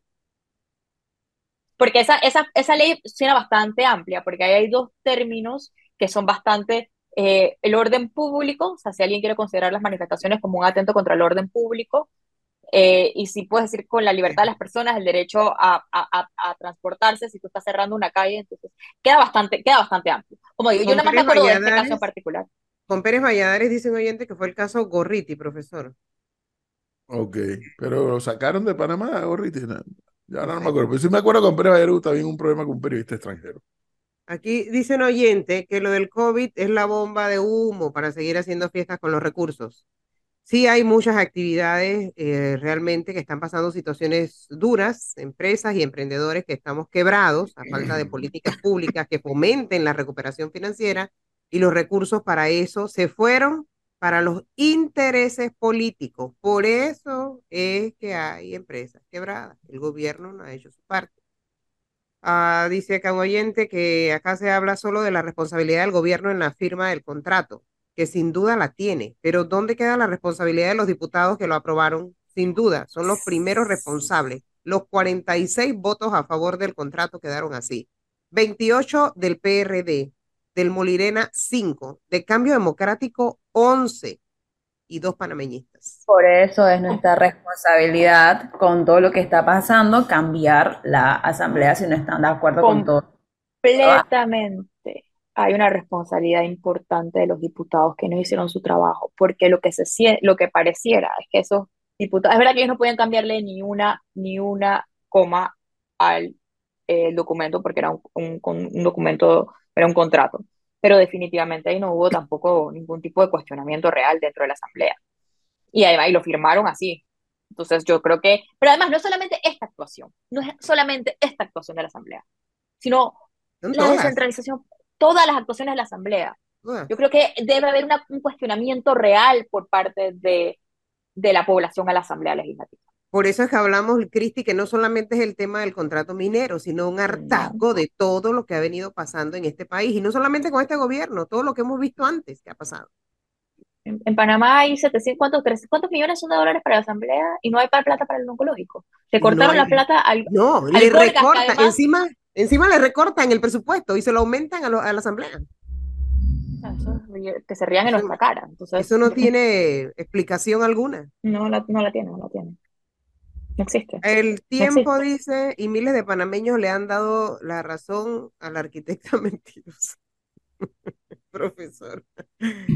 La arquitecta mentirosa está feliz, debe estar que se regodea, ¿no? Sí, por supuesto. Debe estar feliz la arquitecta mentirosa. Por la vía del referéndum, dicen oyente, Nito está tratando de zafar la responsabilidad. Si el rechazo es abrumador, como en efecto lo será, entonces el presidente y su gabinete no cargarán con la responsabilidad por las demandas, sino que eso será trasladado al pueblo que votó en contra. Buen punto. Cortizo no ha hecho otra cosa que escurrir el bulto. En términos coloquiales, ha escurrido el bulto y dice, no, bueno, ahora el pueblo que decida. Ya, yo no voy a cargar con esta cruz. Eso es lo que en mi opinión ha ocurrido. Sí. Y bueno, pues ahora la población... Él lo aprobó y ahora el pueblo es el que tiene que rechazarlo. Bueno, porque el pueblo lo está rechazando. Ahora, la asamblea tiene que aprobarlo primero, ¿no? El ministro de gobierno lo va a presentar hoy en la Asamblea Nacional para que sea aprobado. Sí, porque ahora viene un proceso donde el Ejecutivo convoca mediante una ley, creo que ahí mismo en la ley, creo que viene la pregunta cómo va a ser formulada, para luego con esa ley pasárselo a al Tribunal Electoral para que proceda a la organización, que dicho sea de paso, nos va a costar varios millones de dólares. Ojo con esto, nos va a costar varios millones de dólares esa consulta popular. Ahora entiendo que ya el gabinete ayer aprobó que el ministro de Gobierno lo presenta ante la Asamblea. Significa que la Asamblea, y es lo que a mí me tiene un poco confundido, la Asamblea nada más sesiona hoy y mañana. Si es una ley, son 3 días de debate. La resolución 125 del 29 de octubre del 2023 del Consejo de Gabinete señala en su artículo primero, aprobada el proyecto de ley sometido a la consideración de este Consejo de Gabinete por el ministro de Gobierno que convoca una consulta popular para adoptar una decisión sobre la terminación o no del contrato de concesión minera entre el Estado y la empresa Minera Panamá S.A. para operar la mina de cobre Panamá, aprobado mediante la Ley 406 de 2023. Artículo segundo, autorizar al ministro de Gobierno para que someta a la aprobación de la Asamblea Nacional el proyecto de ley objeto de la presente resolución. Artículo tercero, la presente resolución de gabinete comenzará a regir a partir de su promulgación. Comuníquese y cúmplase, dice... Sí. Pero eso él lo presenta en representación del Ejecutivo, se lo presenta al Legislativo. Uh-huh.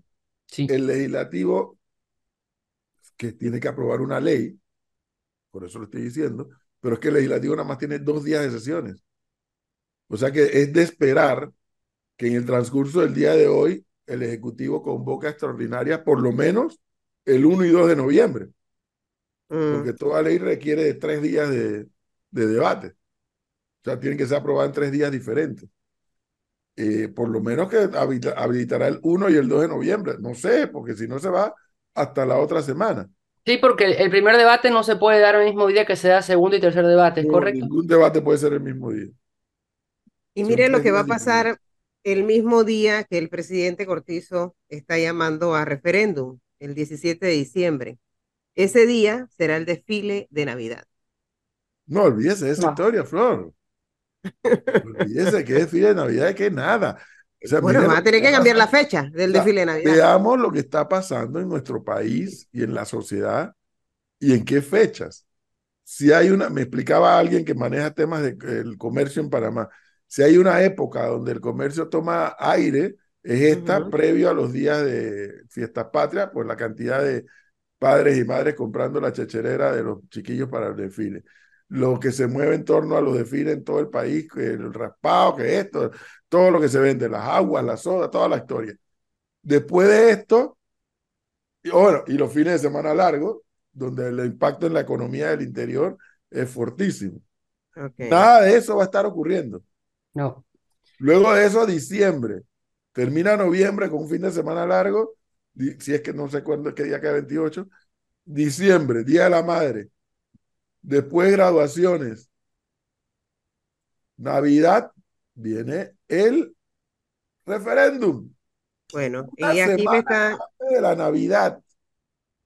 Antes eso de la Navidad. Inédito, lo que vamos a dice un oyente aquí. Bueno, a raíz del anuncio, perdón, Leonardo, a raíz del anuncio del referéndum el día 17 de diciembre, me informa una fuente fidedigna que han cambiado la fecha del desfile de Navidad para el día 10 de diciembre. Oye, hasta el colegio de periodistas cambió la fecha de la elección. Sí, porque era el sábado, en medio de la protesta, ¿cómo? Dice aquí un oyente, tienen que llamar a sesiones extraordinarias, no se ha aprobado el presupuesto del Estado, esa convocatoria probablemente es la que van a aprovechar. Sí, profe, y anoche, después del anuncio del presidente, habían quienes estaban escribiendo a través de redes sociales la preocupación que tienen por el momento en el que se va a dar el referéndum, muy cercano a la Navidad, o sea, en fechas en donde estamos en celebraciones y en donde el gobierno generalmente y los políticos, diputados, representantes, alcaldes, empiezan a entregar cosas a la gente para ganar la simpatía y ganar el voto para el próximo año. Ahora, hay un tema... Estaban pensando, Gonzalo, déjame terminar la idea, de que pudieran utilizar ese momento y los recursos que tienen para entonces tratar de convencer a la gente de que voten diferente a lo que estaban pensando en ese referéndum. Eso es una posibilidad como toda la posibilidad clientelista que hay en este país cada vez que llega una elección. con respecto al gasto millonario de este referéndum. Yo creo que todo ejercicio democrático no puede verse como un gasto, sino como una inversión. Nosotros no nos podemos quejar por una inversión millonaria que se haga sobre un referéndum cuando se han gastado la plata en otra cantidad de barbaridades que son injustificables. Entre esas, lo que decía Cristi, el presupuesto de la Asamblea. Entonces, toda actividad que represente y que fortalezca la democracia, como en este caso es el referéndum, yo no lo veo como un gasto, lo veo como una inversión. ¿Y quién ha criticado eso? No, no, es que hay gente que dice, no, nos estamos gastando una millonada. No, pero hay que saberla, si no va a costar millones, ¿no? Por supuesto, pero es una inversión. Pero hay que saberlo, ¿no? Por supuesto, pero es una inversión. Es una inversión, no es un gasto, es una inversión. Pero... Y es una inversión a futuro, Flor, porque es verdad, ¿por qué? Porque hay algo, usted se gasta la plata en gastos corrientes de la Asamblea Nacional, ¿y qué nos deja a futuro ese gasto? Ese pago de planilla excesivo. Absolutamente nada. Aquí estamos haciendo un ejercicio democrático que a futuro puede cambiar la economía de este país. Y dirán algunos, es una irresponsabilidad lo que está pasando. Creo que aquí nadie ha planteado el hecho de cerrar la mina ya, sino un proceso de cierre de 5, 7 o 10 años, al menos en esta mesa de trabajo. Eso no es, pero eso no es lo que se está diciendo en la calle. Bueno, pero al menos en esta mesa de trabajo se ha dicho eso. Entonces, lo que quiero decir es, uno no se puede ver, yo personalmente no veo como un gasto, una inversión millonaria para un ejercicio democrático. Qué bueno que se tenga ese tipo de ejercicio democrático en este país, no como en otros, que no se puede. Y dos, que eso va a traer una decisión, un cambio a futuro. A mí lo que me molesta un poco es cómo se utiliza la retórica de que, bueno, es que estamos fregados sin la minería, pero es que con minería y sin minería, ¿qué es lo que ha desarrollado el gobierno? El pasado, el anterior, en cuanto a la diversificación de su economía. Pues nada. No, yo no creo, por ejemplo, Gonzalo, yo no creo que por ejemplo, que sin la minería estamos fregados, en lo absoluto. Yo creo que lo que sí hay es que pensar que si vamos a sacar la minería, lo que me parece bien, no estamos fregados sin la minería, no es el fin del mundo, pero definitivamente sacar la minería requiere de un pensamiento de cómo vamos a afrontar el problema económico. Eso es lo que yo estoy diciendo. No que es el fin del mundo, pero sí es un problema económico que hay que afrontar, y hay que afrontarlo y hay que pensarlo porque va a requerir desde este gobierno que ya se va hasta el próximo gobierno y probablemente de muchos otros gobiernos y de muchos, no solamente de gobiernos, de muchos sectores de la sociedad. Es lo único que yo estoy diciendo. Me parece bien, pero hay que pensar. Claro, y está bien. Y eso se tenía que pensar una vez el presidente pisó el Palacio de las Garzas. ¿Sabes por qué? Porque el cobre es un commodity. El cobre de Panamá no es infinito, es finito. Es como un país que produce petróleo. Es como Venezuela, Ecuador, Colombia, Guyana. Usted no puede pensar en que va a tener petróleo toda la vida. Usted no puede pensar que va a tener cobre toda la vida. Entonces, la diversificación de la economía no tiene que llegar ahora. Tuvo que haber llegado hace 10, 15 años. Pero no además, llegó, fíjate. Pero no llegó, bueno, pero no llegó. Bueno, pero no, pero bueno. Por ejemplo, nosotros hemos tenido... Y no hay que reclamar eso. Sí, hay que reclamar eso. Pero, por ejemplo, nosotros hemos tenido aquí dos muy buenas entrevistas con el señor René Quevedo, que a mí siempre me gusta escuchar, y con Miguel Ángel Santos, donde plantearon una serie de tanto problemas como oportunidades que tiene el país para diversificar su economía. Yo creo que lo que pasa es que hay que pensarlo porque es importante, es grave. Es que grave en el sentido de que el hueco económico no es el mayor hueco económico del país, pero sí es importante. Sí vamos a perder el grado de inversión, como digo, eso es muy importante. No nos debe parar. Como explico, yo creo que nosotros estamos jugando algo a largo plazo, pero tenemos que también empezar lo que dice Leonardo, el hoy. Bueno, eso es algo que nos va a afectar hoy. Mire, o sea, no mañana, no pasado, mire, eso nos va a afectar hoy. Entonces, cuando le hablas a la gente de grado de inversión, de Producto Interno Bruto, el gran público, ni ideas. A mí me cuesta entender esas cosas, a mí por lo menos. Y yo asumo que a mucha gente también. Dicho eso, como decimos en panameño, vamos a la concreta. Vamos a la concreta. Porque es fácil decir, Panamá no tenía minas antes y ahora sí tiene y es finito. Ah, eso es fácil decirlo. Vamos a la concreta, vamos a Penonomé. Vamos a Penonomé. ¿Cuántos hoteles habían en Penonomé? Uno, el Dos Continentes. ¿Cuántos hay hoy? Creo que son 5 ya. ¿Cuántos centros comerciales había en Penonomé? Ninguno. ¿Cuántos van hoy? Van para el 4. Estamos hablando de Penonomé. Solamente de Penonomé. Penonomé siempre ha sido la cabecera de la provincia de Coclé. Sin embargo, los números de Agua Dulce siempre eran superiores a los de Penonomé. Porque en Agua Dulce están los dos ingenios, está la salina, hay zonas industriales. Penonomé se pasó a los números de Agua Dulce hace rato y de no sé cuántos otros distritos también. ¿Producto de qué? ¿De que el maná cayó del cielo? No, no es producto de que el maná... O sea, producto de una realidad que a algunos les gusta y que a otros les disgusta, pero es una realidad objetiva. Les reitero, en Penonomé nada más había un histórico hotel, el Hotel Dos Continentes. Hoy hay 5, pero vete a La Pintada. Vete a La Pintada. Un pueblo que yo lo conocí, lo más rural de lo rural, que era La Pintada. Ya esa historia rural no existe en La Pintada. ¿Producto de qué? De una realidad objetiva. Aquí no estoy hablando de si a mí me gusta o si a mí me disgusta la mina.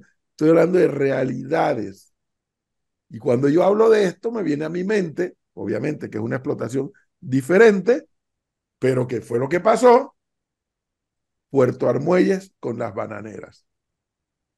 Jodimos y jodieron, porque eso fue ya el sindicato. Jodieron y jodieron, y la empresa se fue. Y la empresa se fue, y Puerto Armuelles quedó convertido en un pueblo fantasma, que antes de eso era como cualquier pueblo, cualquiera de estas bases militares que había en la denominada zona del canal. Pues allá había una réplica, pero no era del gobierno de Estados Unidos, sino de la empresa. ¿Qué pasó con Puerto Armuelles después? Fantasma. Esas son parte de las realidades, que en eso sí estoy de acuerdo con Cristi, hay que tener en la mano para la toma de decisiones. Más allá del Producto Interno Bruto, del grado de inversión, realidades objetivas. Porque además viene la otra parte también. Si les dije que hay un solo hotel y ahora hay 5, también el resto de los hoteles de playa, cómo se han visto beneficiados con esta historia y la cantidad de gente que ha alquilado casas. Pero tú no puedes decir, hey, ese no es problema de uno, ese es problema de cada uno de ellos. Cierto, también es, pero es parte de una realidad, una economía que se ha movido. Eso no lo puedes negar. Eso está allí. Y en medio del debate lo que estamos diciendo es, borremos esta historia y veamos a ver qué vamos a hacer después. Entonces, yo quiero... Nuevamente, ver el problema de una manera integral y no nada más de una manera aislada. Esas son las realidades que tenemos que tener en la mano. Yo regreso al punto de Gonzalo, yo no creo que el país es el fin del mundo. Yo creo que a largo plazo poder generar otro tipo de actividad económica que, como acaba de decir Gonzalo, el cobre es finito y que hay una diversificación de la economía. Pero sí, yo no sé cuántas veces lo puedo decir, pero para mí es muy importante que el tema del cierre de la mina en 5, 10, 15 años se haga de manera pensada. Se haga pensando en que hay que crear nuevas fuentes de actividad económica. Y lo pongo, el ejemplo no es comparable, pero es un poco para ver cuándo hubo un cierre, mal cierre llevado de una actividad económica. Que es, por ejemplo, cuando cerraron las famosas canteras y las minas en el Reino Unido en los 70, en la época de Thatcher, pero eso fue por otras razones, no tenía nada que ver con el medio ambiente. Había un problema entre el gobierno de Thatcher y los sindicatos. Y al final les salía mejor, y después los problemas de eso, importar el carbón que seguir produciendo. Y había muchos pueblos que vivían alrededor, por muchas generaciones, no mucho más tiempo que el de Panamá. Pero se cerró de manera arbitraria, en un conflicto sindical enorme, se cerraron de manera arbitraria los pueblos.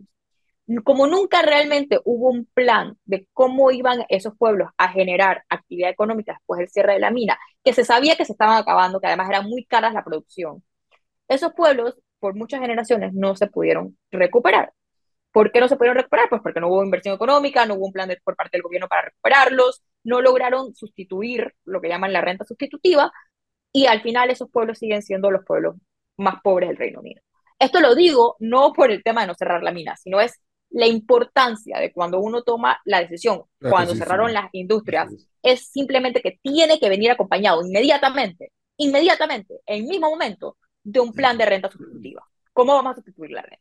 Y hay mil maneras de diversificarlo, hay mil maneras de afrontar el problema, hay muchas formas de que se pueden hacer, no es nada imposible, pero es algo que se tiene que pensar desde el primer momento, no importa quién sea el presidente, es lo primero que se tiene que pensar desde el primer momento. Es lo único, ese es mi punto, es lo que yo digo. Eso, con esto no estoy defendiendo el contrato, ojo, pero nada más digo que esto tiene que venir acompañado porque no, yo creo que, las repercusiones de no hacerlo yo creo que tu mensaje, Cristi, ha sido muy claro, que es que porque ese es el otro problema, que aquí ya no se puede debatir nada porque o estás del lado de los buenos o estás del lado de los malos, pues porque viene la estigmatización. Pero tu punto ha sido, desde que iniciaste, para mí, lo comparto a dos manos, al 100%. Veamos el problema de una manera mucho más integral y no nada más enfocado en un solo punto. El solo punto, yo no tengo ninguna duda de por dónde va la mayoría del país en esta discusión. No tengo ninguna duda. Ni si la convocatoria del 17, no tengo ninguna duda cuál es el resultado. No la tengo. Pero veamos el problema con la película, veamos en la pantalla completa, no nada más un pedazo de la pantalla. Que a pesar de ello el resultado es el mismo, bien, pero que no se nos diga después, ups, es que yo no sabía esto, es que yo no sabía que esto podía pasar si pasaba esto o aquello o lo otro. Eso por un lado. Por otro lado, en el plano ya ahora estrictamente político, la consulta del 17 de diciembre se va a convertir en una elección anticipada del 5 de mayo. Sí. Para que estemos claros en lo que al PRD se refiere, y aquí sí hablo con nombre y apellido. O sea, el costo político electoral del PRD en esta vuelta ha sido descomunal, o va a ser descomunal. No, pero ya lo tiene, profe. Y lo van a medir. Ya lo tiene. Lo van a medir el 17 de diciembre, porque viene la otra parte de la distorsión que ocurre en estas convocatorias. Hay un sector que vota a conciencia por el no, otro sector que vota a conciencia por el sí, pero hay otro sector que probablemente es más amplio y dice, esta es la forma de facturar al gobierno, por el mal gobierno, por el desastre, por la corrupción, ran, ahí va, y lo que se está debatiendo es otra cosa, porque ese debate de pasarle factura a los gobiernos, tú lo haces en las elecciones a las que te convocan, pero acá te está convocando un referéndum sobre un tema puntual, no sobre si el gobierno es bueno o es malo, pero un alto porcentaje va a votar en función de, políticamente, cuán mal se siente con el gobierno. Ese costo político en el PRD, profe, sería en todos los niveles. No solamente a Gaby Carrizo.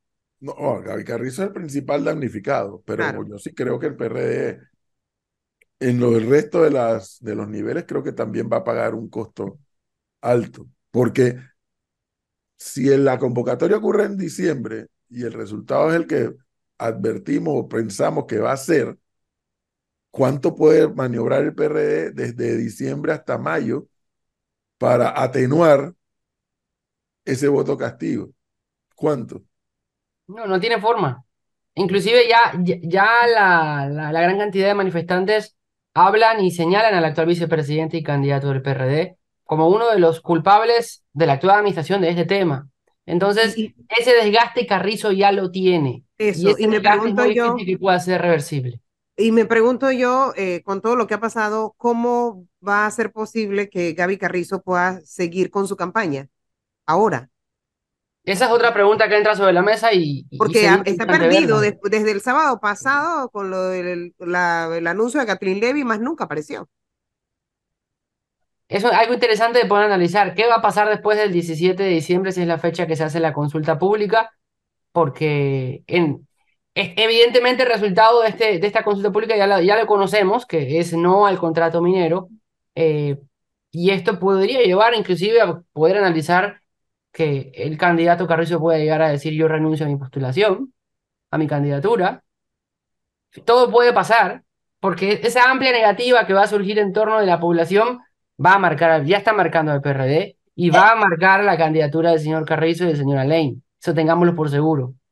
Las estrategias, las fichas sobre la mesa, lo dijimos recién, van a cambiar y están cambiando en torno a cuál va a ser el 1-2 que decimos que va a llegar a esa recta final de cara al 5 de mayo. O esto puede ser, y aquí estoy en el mundo de la especulación, o lo que pueden pensar es que ese voto, que yo creo que al final el referéndum sí va a ser, en el fondo, un voto protesta al gobierno, que ellos piensen que el voto protesta, el voto de rechazo, se consolida en el no del referéndum, entonces ellos pueden diffuse, no sé la palabra, el voto del rechazo, si ya logran canalizar pues la ira popular solamente con el referéndum. No creo. La ira popular va contra el gobierno, la ira popular va contra la actual administración y contra el partido. En la calle las consignas son contra Cortizo, contra Carrizo y contra el PRD. Directamente. De los 3 días que yo estuve en las manifestaciones, es lo que las personas están cantando, arengando y señalando. Por lo que pregunta, Leo, el desgaste de Carrizo y del PRD se va a duplicar si hay consulta pública y le va a afectar directamente para las elecciones. La verdad, una pregunta. PRD, por fuera, que también están metiendo a los otros partidos políticos. La mayoría sí va por el PRD, pero están diciendo que todos los partidos políticos están del lado erróneo. Leo, una pregunta. Sí. Pensando un poco lo que tú me estás a decir, viendo el tema de las protestas que tú estuviste ahí y has estado más de cerca, ¿tú crees que ese rechazo es contra el PRD? O sea, el PRD como carácter institucional, el Carrizo, que ha sido la figura del gobierno, y el presidente Nito Cortizo. Pero ¿tú sientes que ese rechazo también se le pega o se le atribuye a figuras importantes del PRD como a Benicio Robinson? ¿O tú ves que eso no lo va a definir una manifestación, porque Benicio Robinson... No, pero no lo ves la gente. Tiene un poder político y social, en Bocas del Toro, es correcto, el cual nosotros no podemos alcanzar. ¿Por qué? Excelente pregunta. Eso. En Bocas del Toro... Yo creo que no, Cristi. En Bocas del Toro la gente responde y dice, aquí es Benicio Robinson, el dueño de la provincia es Benicio Robinson y todo es de Benicio Robinson. Habría que esperar. Y el poder económico que tiene para poder llegar a esa masa de votación y de población, es probable que haga que puedan seguir votando. Ok, pero por mi pregunta es, o sea, usando a Benicio como ejemplo, ¿no? Pero también, es decir, si esto no se le está pegando también a gente como Benicio, como Raúl Pineda, que, o sea, y más allá del PRD como figura, así, pero sino a diputados, y no a diputados generales, sino a diputados puntuales del PRD, que además han tenido un papel muy importante en muchas de las otras cosas que estamos hablando. No hay una asociación ahí. No se lo van a pegar porque los votantes de ellos están en su circuito y son los que ellos manejan. Pero tampoco se siente rechazo en la calle. Sí, pero el rechazo en la calle no es el mismo rechazo y aprobación que pueda tener Robinson, Raúl Pineda en su circuito. Cuidado, al momento. Lo que puede ocurrir, lo que podría tal vez ocurrir, es que si el PRD en San Miguelito ahora tiene 3 diputados, ¿no? Pineda, Zulay Rodríguez y Leandro Ávila, probablemente de 3 pase a 2 o quede con 1, pero el caudal de votos que tiene el PRD garantiza que en la peor circunstancia sea 1, claro. Pero que saca uno. Entonces, la diferencia que en el circuito de Benicio es binominal, si mal no recuerdo. Sí. Allí la situación es diferente y además en Bocas del Toro. Entonces, a mayor voto rural, el costo puede que sea menor. A mayor voto urbano, el costo puede que sea mayor. Pero no le puedes negar que el PRD tiene un caudal de votos que le va a permitir, probablemente, reitero, bajar de 3 a 2 o a 1. Y en ese 2 o 1, ahí va a estar Pineda. Sí, lo que yo quería saber es más en el factor de poder del PRD en San Miguelito. El gran perjudicado en esto sigue siendo el señor José Gabriel Carrizo, sí, sobre la mesa. Claro, eso es lo que yo quería saber. Y atrás de él viene el señor Fábrega. Yo lo que quería saber un poco es si no se está, que yo creo que obviamente es una gran parte del problema, si no se está identificando el hastío y la ira popular, no solamente a Carrizo y a Fábrega y al PRD como institución, sino se estaba también identificando la protesta en una ira, un hastío a figuras como esa. O sea, no, esas figuras no están en la cara. Eso es una lectura interesante, porque... Generaliza todo. Generalizando. El detonante fue la mina y el contrato. El cúmulo de acumulación, vaya la redundancia, es lo que ha llevado a la gente también a protestar, porque se protesta por diferentes motivos dentro de las consignas. Pero se apunta al PRD, a Cortizo y a Carrizo. Hasta hoy puede cambiar, hasta hoy los nombres de Benicio Robinson no se han pronunciado, están sobre la mente, pero el principal capitalizador de esta energía negativa, de esta negativa por parte de la población, es el señor Carrizo y el PRD por completo. Claro. Y no justamente, eso es lo que quería saber. Justamente, profesor, yo le quiero hacer una pregunta a usted dentro de su análisis en el historial político de Panamá. Una crisis como la que está viviendo este gobierno en cualquier país de América Latina, dado la historia de los mismos, traería como colación algunos caídos, algunas salidas, algunas renuncias. Incluso se llegaría a estar hablando de la posibilidad de que el gobierno esté tambaleando. ¿Por qué en Panamá no ocurre eso? O sea, una crisis política tan fuerte como la que estamos viviendo ahorita, ¿por qué es tan difícil el tema de que algún ministro ponga la renuncia y diga, yo no estoy de acuerdo con lo que está haciendo el gobierno, yo doy un paso al costado? ¿Usted cree que aquí el tema de la lealtad partidista está por encima de cualquier cosa? Sí, no es la práctica aquí en Panamá eso de renunciar, porque usualmente los ministros están, como hablan en términos militares, cuadrados con el presidente. Si algún ministro está en contra, simplemente renuncia y se va y punto. Y eso no ocurre. Aquí en Panamá eso es muy, muy, muy inusual. Hombre, tan inusual que de los pocos ministros que en democracia han renunciado por estar de acuerdo y lo hicieron público, fue precisamente Cortizo. Exactamente. Que era ministro del MIRE, renunció a Torrijos porque no estaba de acuerdo con las negociaciones con Estados Unidos. O sea, tanto es así que eso es una vez cada no sé cuántos años que pueda que ocurra que un ministro no solamente renuncie, sino que haga pública la razón de su renuncia. Y entre esas pocas veces estaba precisamente Cortizo en la página de la historia. Así que no es usual acá en Panamá que eso ocurra, porque ya le digo, en esta crisis que está atravesando el país como un todo y el gobierno en particular, la renuncia del gabinete para dejar en libertad de reorganizar el equipo podría haber ocurrido. Pero es que no es la práctica en Panamá. No ha sido la práctica que el gabinete renuncie. Yo me acuerdo de una renuncia masiva del gabinete en dictadura, y que fue como un fake que montaron ahí, que renunciamos todos, pero aquí en Panamá renuncia en pleno del gabinete. Eso no es la práctica de la vida política. Y ahí lo que hacen es hacen causa común. Los ministros cierran fila con el presidente. Sí, o si no los renuncian, ¿no? Los hacen renunciar. Claro. Claro. Como pasó en este gobierno con la señora Turner y bueno, la renuncia de Ferrer, que por lo que tenemos entendido sí fue por motus propio, pero... Y también en la época Varela Martinelli, cuando se rompió la alianza, ¿no? Cambió el gabinete, como salieron de la alianza, salieron los ministros panameñistas. Sí. Uh-huh. Ahora, profesor, en este momento, usted que conoce a Cortizo y usted ha dicho que aquí hay un gran culpable dentro de todo lo que está ocurriendo, que no precisamente sería el presidente.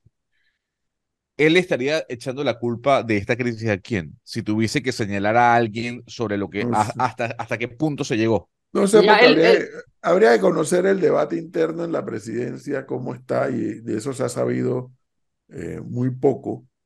Incluso la gente que estuvo en la presidencia este fin de semana, convocados por el presidente, veían o percibieron, y no, eso no me lo dijo uno, me lo dijo más de uno, percibieron que estaban tranquilos, que estaban, como dicen ahora, fresh, tranquilidad total.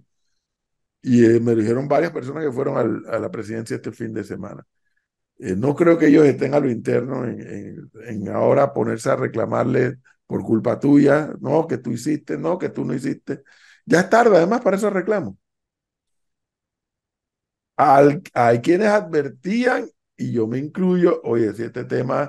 Gonzalo, ¿cuántas veces me preguntó esto será un tema electoral? Y cuántas veces yo dije no, pero yo lo decía no, asumiendo que iba a haber la suficiente responsabilidad de acabar con este tema en el 2022. Todavía digo, bueno, el periodo ordinario de la Asamblea que va de enero, febrero, marzo, abril. Bueno, si lo dejan para el segundo periodo ordinario, esto se va a enredar. Y en efecto, ahí está. el país pagando las consecuencias de una irresponsabilidad. El presidente le achaca la culpa de este contrato al año 1991 y al 97, ¿no? Sí, sí, se remonta para atrás. Lo repite, lo dijo en los dos primeros, y ayer también señaló que este contrato viene desde 1991, que no es algo de él. Ahí él le achaca la culpa a la historia. Sí. Y aquí en todos los problemas del gobierno siempre él hace referencia a la década perdida. Sí, sí, él es como ¿qué, Cristi?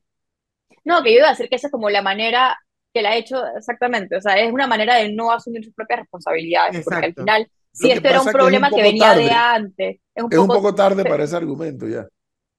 Sí, o sea, el punto de él era el presidente, se le eligió para que fuera el presidente, y el decir es verdad, él que sabía los problemas que habían. Sabía los problemas que había. Es como a quien le toque la caja del Seguro Social el próximo quinquenio, diga, pero sabe lo que está problema pasando. Mío. Así es. Esto yo no tengo idea, esto no va conmigo, esto problema mío no es. Es un poco la actitud del presidente.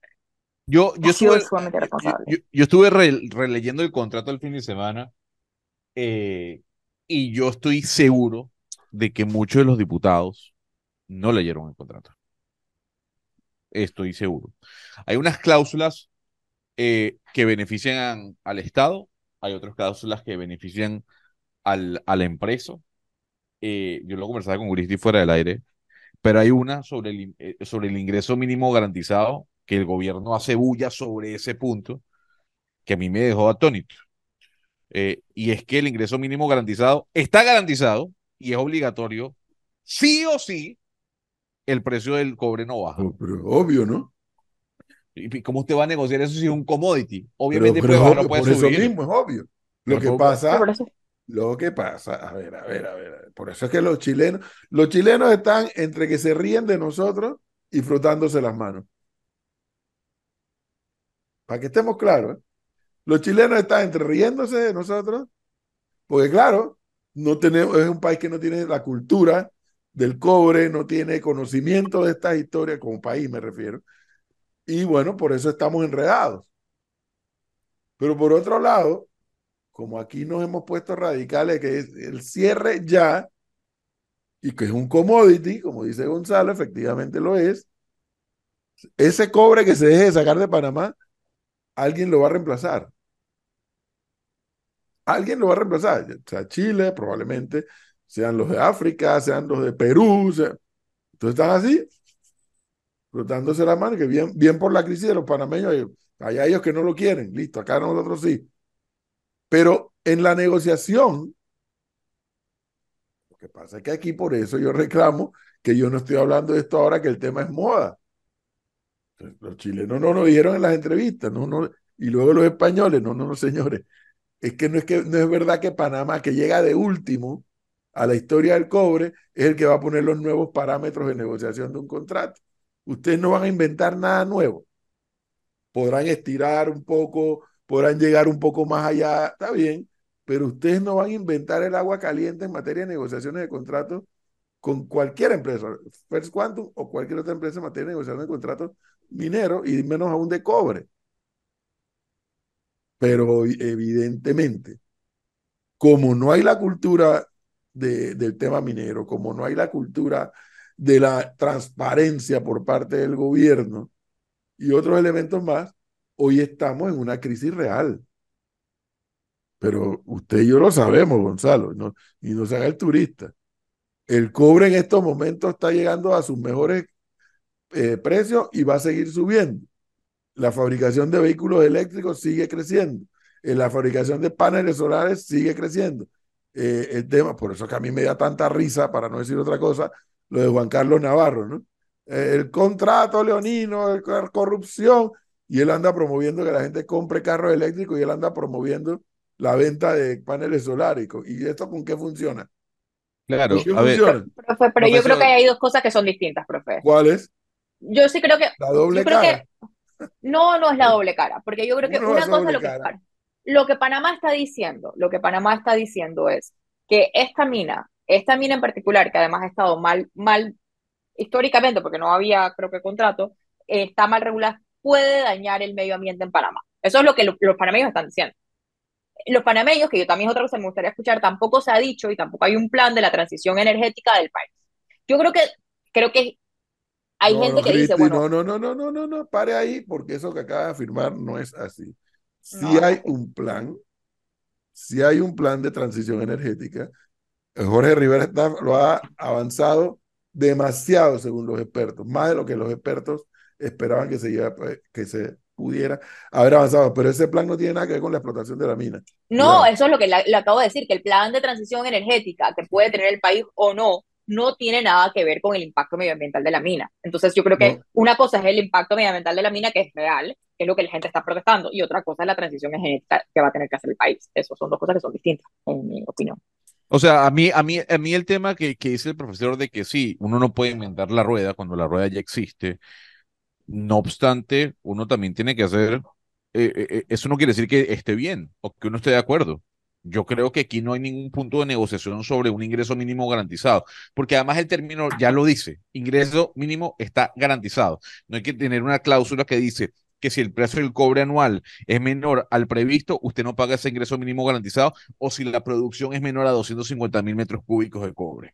Eso tampoco debería ser, y está dentro de la cláusula del contrato. Hay otra cosa, profesor, que a lo mejor usted me puede responder porque yo no lo sé, pero sí me llamó la atención.